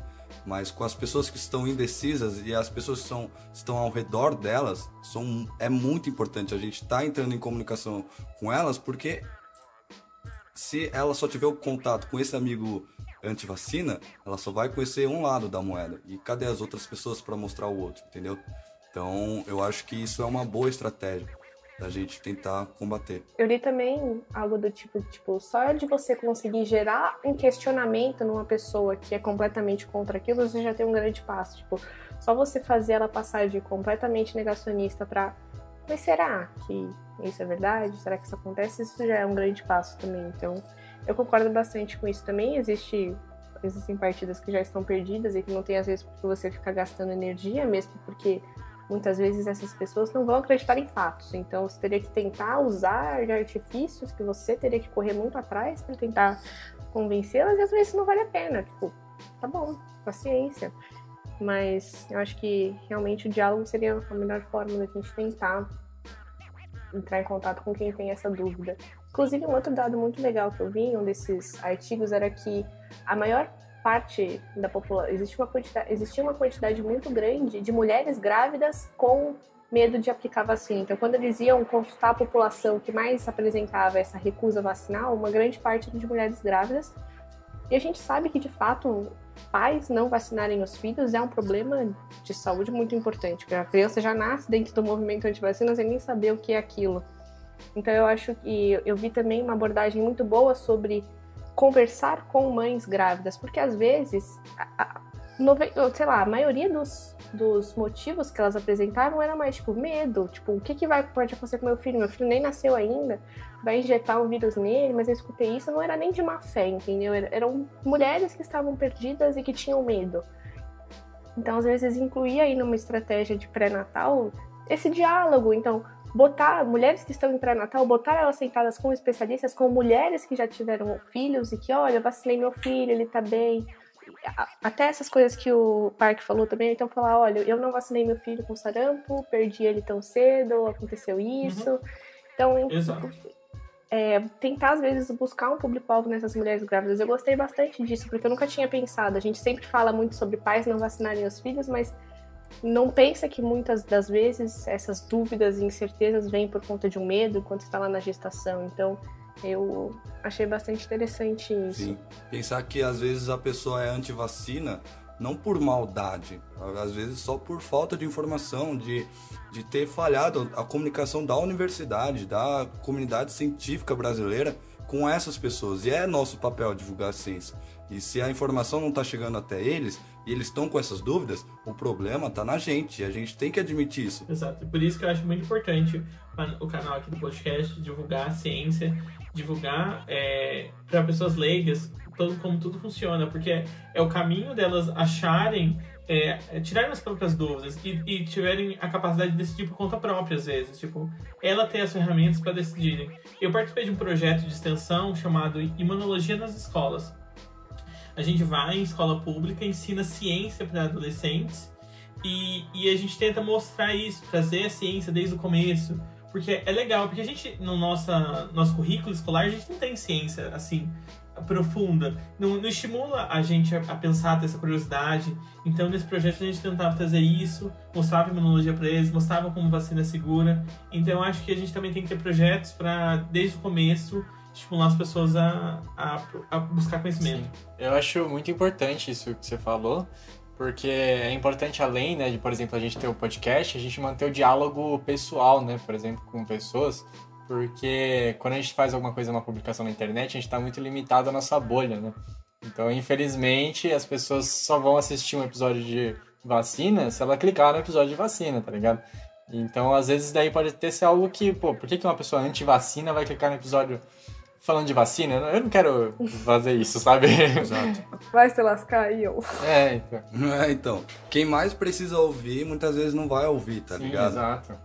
Tipo, por exemplo, quem precisa ouvir um podcast sobre racismo é um cara que é racista, mas você acha que um cara que é racista vai escutar um podcast que fala sobre negros, tá ligado? Então, é, isso realmente é, uma, é um ponto muito bom levantado que a gente tem que pensar em estratégias para alcançar essas pessoas também. É, uma coisa que eu faço, assim, que eu acho que faz parte da minha bolha, querendo ou não, mas é ser o chato da família, boa, tá ligado? Sempre quando alguém vem com uma pseudagem, eu tento desmascarar, uhum, tá ligado? E às vezes, ou a pessoa fala, ah, tá bom, vai, foda-se. Ou a pessoa, tipo, não acredita, tá ligado? Ou ela caga pra mim, ou ela, ela continua teimando no bagulho, tá ligado? Mesmo depois de eu mostrar todas as evidências. É. É muito difícil, né, velho? Você realmente trocar ideia com alguém e a pessoa tem que estar disposta... A pessoa tem que estar disposta a entender o seu ponto, é, sim. Se ela tiver, como o Ale disse, né, insistindo no ponto dela, ou ela só aceitar, ah, nossa, o cara tá falando bosta, deixa quieto, aí não, não adianta de nada, né? Então, mano, são fatores muito complicados. Mas eu acho que isso daí, especificamente que o Isau falou, de você ir pra escola, sabe, tentar incentivar a ciência, porque assim como a ciência tá sendo enferrujada, né, no Brasil, a educação também. Então isso daí vai aumentando cada vez mais, a diminuir a, o estímulo à ciência, então as pessoas perdem interesse. Então falam, ah, isso daí é ciência, eu quero que se foda.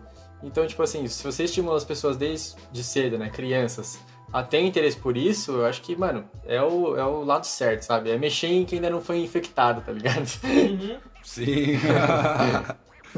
Pode crer. Tem que vacinar, né, mano? Exato. Vacinar quem não foi infectado. Acho muito importante também a gente se preparar para saber dialogar com essas pessoas. É importante ser uma via de mão dupla, entendeu? Você ouvir o que elas têm a dizer, entender as preocupações dessas pessoas e se preparar para tentar fazer um diálogo que funcione ali. Então, tipo, não às vezes só tentar jogar o nosso ponto e falar, não, porque eu tô certa e é isso aqui, hum. porque eu peguei nesse paper, ó, tá aqui. Às vezes esse não, é, esse não é o canal, entendeu? Então acho que às vezes a gente tem que saber adequar as nossa, a nossa comunicação e tentar levar isso de uma maneira eficiente. Não só, não, porque foi descrito, tem um paper, o seu negócio não tem um paper. Então essas pessoas, elas não vão se importar com isso. Então, às vezes saber a melhor forma de dialogar com cada grupo que a gente for atrás.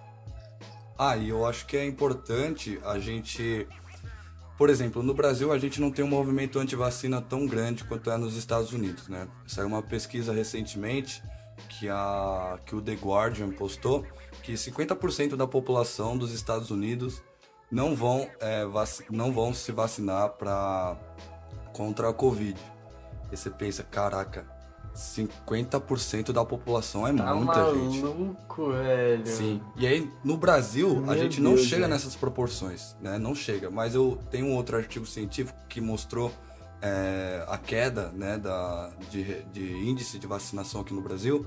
E de dois mil a dois mil e quatorze, de dois mil e dez a dois mil e quatorze, ela sofreu uma pequena queda. Não é algo tão significativo assim. Mas a gente tem que estar tá falando disso desde agora, pra gente não chegar no nível que chegou os Estados Sim. Unidos, tá ligado? A gente Sim. precisa estar tá falando da importância da vacina, a gente tem que estar tá falando que vacina não faz mal. E, tipo, eu vejo, o Agulha tava falando da educação, e o Mário Sérgio Cortella, ele fala no livro dele, é, Por que fazemos o que fazemos?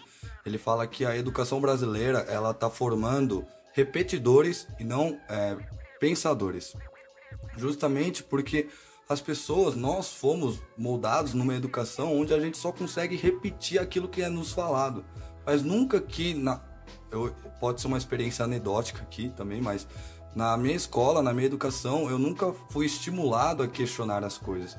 Nunca fui estimulado a ter o pensamento crítico. Eu sempre fui estimulado a repetir dois mais dois igual a quatro, sabe? E estudar para o vestibular, que é algo repetitivo, não é algo que você precisa é, ter uma reflexão, né? E quando eu penso na ciência, né, eu penso no cientista. Se alguém me pergunta o que é um cientista, eu respondo, o cientista é um questionador, sabe? Porque é uma pessoa que sempre está questionando as coisas. E a ciência nasce de uma pergunta, uma hipótese nasce de uma pergunta, e a hipótese é a base de todo o trabalho científico, sabe? Então, é realmente um ponto da educação que a gente vê que, tá, que sempre sofreu muito aqui no Brasil, e que, se continuar assim, o movimento antivacina e a desinformação pode se agravar por causa disso. Uhum. E eu acho interessante pensar nisso, porque muitas vezes é, essa característica das pessoas de não se questionarem leva as pessoas a aceitarem qualquer informação que é dada, né? Então, a pessoa... Minha mãe mesmo me perguntou outro dia, ela falou, né, do podcast, ela falou, putz, vocês podiam fazer um episódio explicando como é que a gente faz para encontrar uma fonte confiável, sabe? Porque... isso é uma coisa que... boa demais. Nossa, porque, tipo, assim, mano. É algo muito complicado, sabe? Tipo, pô, é uma pessoa lá, pessoa, sei lá, que não tem nada a ver com ciência, vai lá meter no SciHub um artigo, abrir ele lá e tal. Pois, aí é, é complicado. Até gente que tá no meio acadêmico às vezes não consegue abrir um artigo, sabe? Fora que só tem coisa Sim. em inglês, então é muito uhum, difícil, total. Sabe? Isso aí, acho que vocês podiam debater até a acessibilidade, né? Pô, noventa e nove por cento dos artigos que a gente conta estão em inglês. Pra quem são esses artigos? Pegue sua carteirinha, volte para o clube do Zé Gotinha. Ah, o que eu ia falar também é... acho que é bastante importante também a gente frisar quais são as consequências de um, de um movimento antivacina, né? Dessa estimulação, dessa descredibilização da vacina. Lembrando que ele é altamente associado à reintrodução de doenças que já foram erradicadas uma vez. Isso aí é um puto num problema. E também de epidemias frequentes de doenças que poderiam ser é, prevenidas por vacinas. Então, por exemplo, a gente estava falando do Brasil que, pô, graças a Deus não é um lugar que tem um movimento antivacina que a gente possa quantificar, assim, uma coisa muito exata. Mas se for parar para pensar, em dois mil e dezessete você teve aí pelo menos seis vacinas com quedas percentuais de imunização de até vinte pontos percentuais. Isso é muito grande. Você em dois mil e dezessete ter casos de sarampo que tinha sido erradicado reaparecendo. E aproveito também para deixar uma última reflexão aí, que apesar desse movimento antivacina de fato ser mais notável, mais volumoso nos países desenvolvidos, as consequências dele são muito mais sentidas nos países subdesenvolvidos ou em desenvolvimento. As pessoas dos Estados Unidos, quando não tomam vacina, elas talvez consigam contornar isso com uma tecnologia ou alguma coisa um pouco mais. Mas a gente que está nos países subdesenvolvidos ou países em desenvolvimento, a gente teria muito mais problema de lidar com, uma nova, com novas epidemias e etcétera. Então as consequências são muito piores é, para a gente. E o que a Luísa falou é super importante, porque a gente entrou em risco de, da poliomielite, voltar a poliomielite no Brasil por causa desses movimentos. Foi detectado o vírus da polio no esgoto, não sei de que cidade, foi de São Paulo ou de Curitiba. E assim, é um meio que uma forma que epidemiologistas rastreiam se o vírus voltou para a sociedade, né? Que é um vírus óreo-fecal, e se você achar no esgoto, quer dizer que a população voltou a ter ele, né? Então foi um alerta que deu para voltar a vacinação mais forte da polio, porque não pode cair, é super sério. E a gente tem que lembrar também que o SUS fornece todas as vacinas de graça pra gente. Não tem uma vacina que não é de graça. O cara vai na porta da sua casa te lembrar que você tem que tomar uma vacina, gente.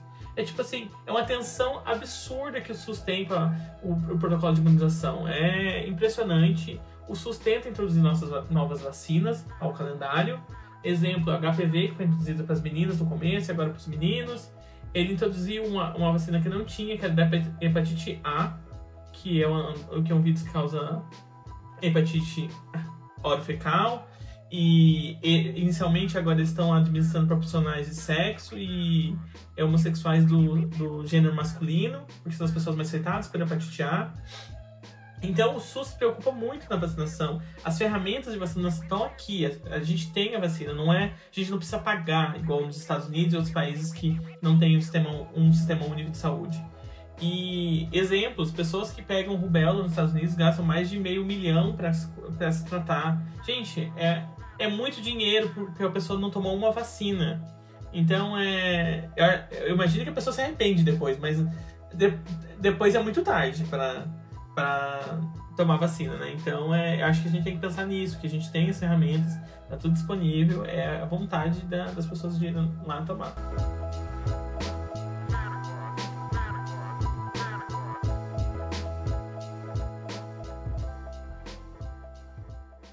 Bom, então agora vamos acabar nosso episódio sobre vacinas. Espero que vocês tenham gostado. Eu quero agradecer imensamente a presença da Luísa Zainotti e do Isau Noronha, que ajudaram muito a gente a elaborar esse episódio.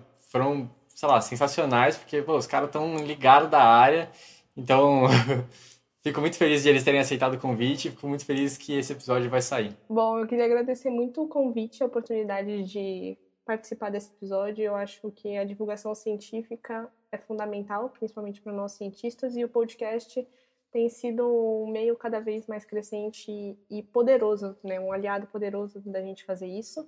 Fiquei muito feliz pelo convite, torço muito pelo sucesso de vocês. E tomem vacina, por favor, hein? Por favor, tomem vacina, é importante. É, eu também queria agradecer, foi muito legal participar do, do episódio, colaborar com vocês. Foi super legal participar de um projeto de divulgação de ciência. E igual a Luísa disse, vamos tomar vacina, galera. Sigam a gente nas nossas redes sociais, pode seguir lá, só Netos de Darwin. Escreve Netos de Darwin, pode seguir no Instagram, no Facebook, no Twitter. E se você quiser entrar em contato com a gente, pode mandar um direct, vir de zap, pode falar por qualquer lugar. É, pode mandar e-mail também, netsdedarwin arroba gmail ponto com. E é isso, espero que vocês tenham gostado. Falou! Falou! Valeu, falou! Falou, valeu pessoal!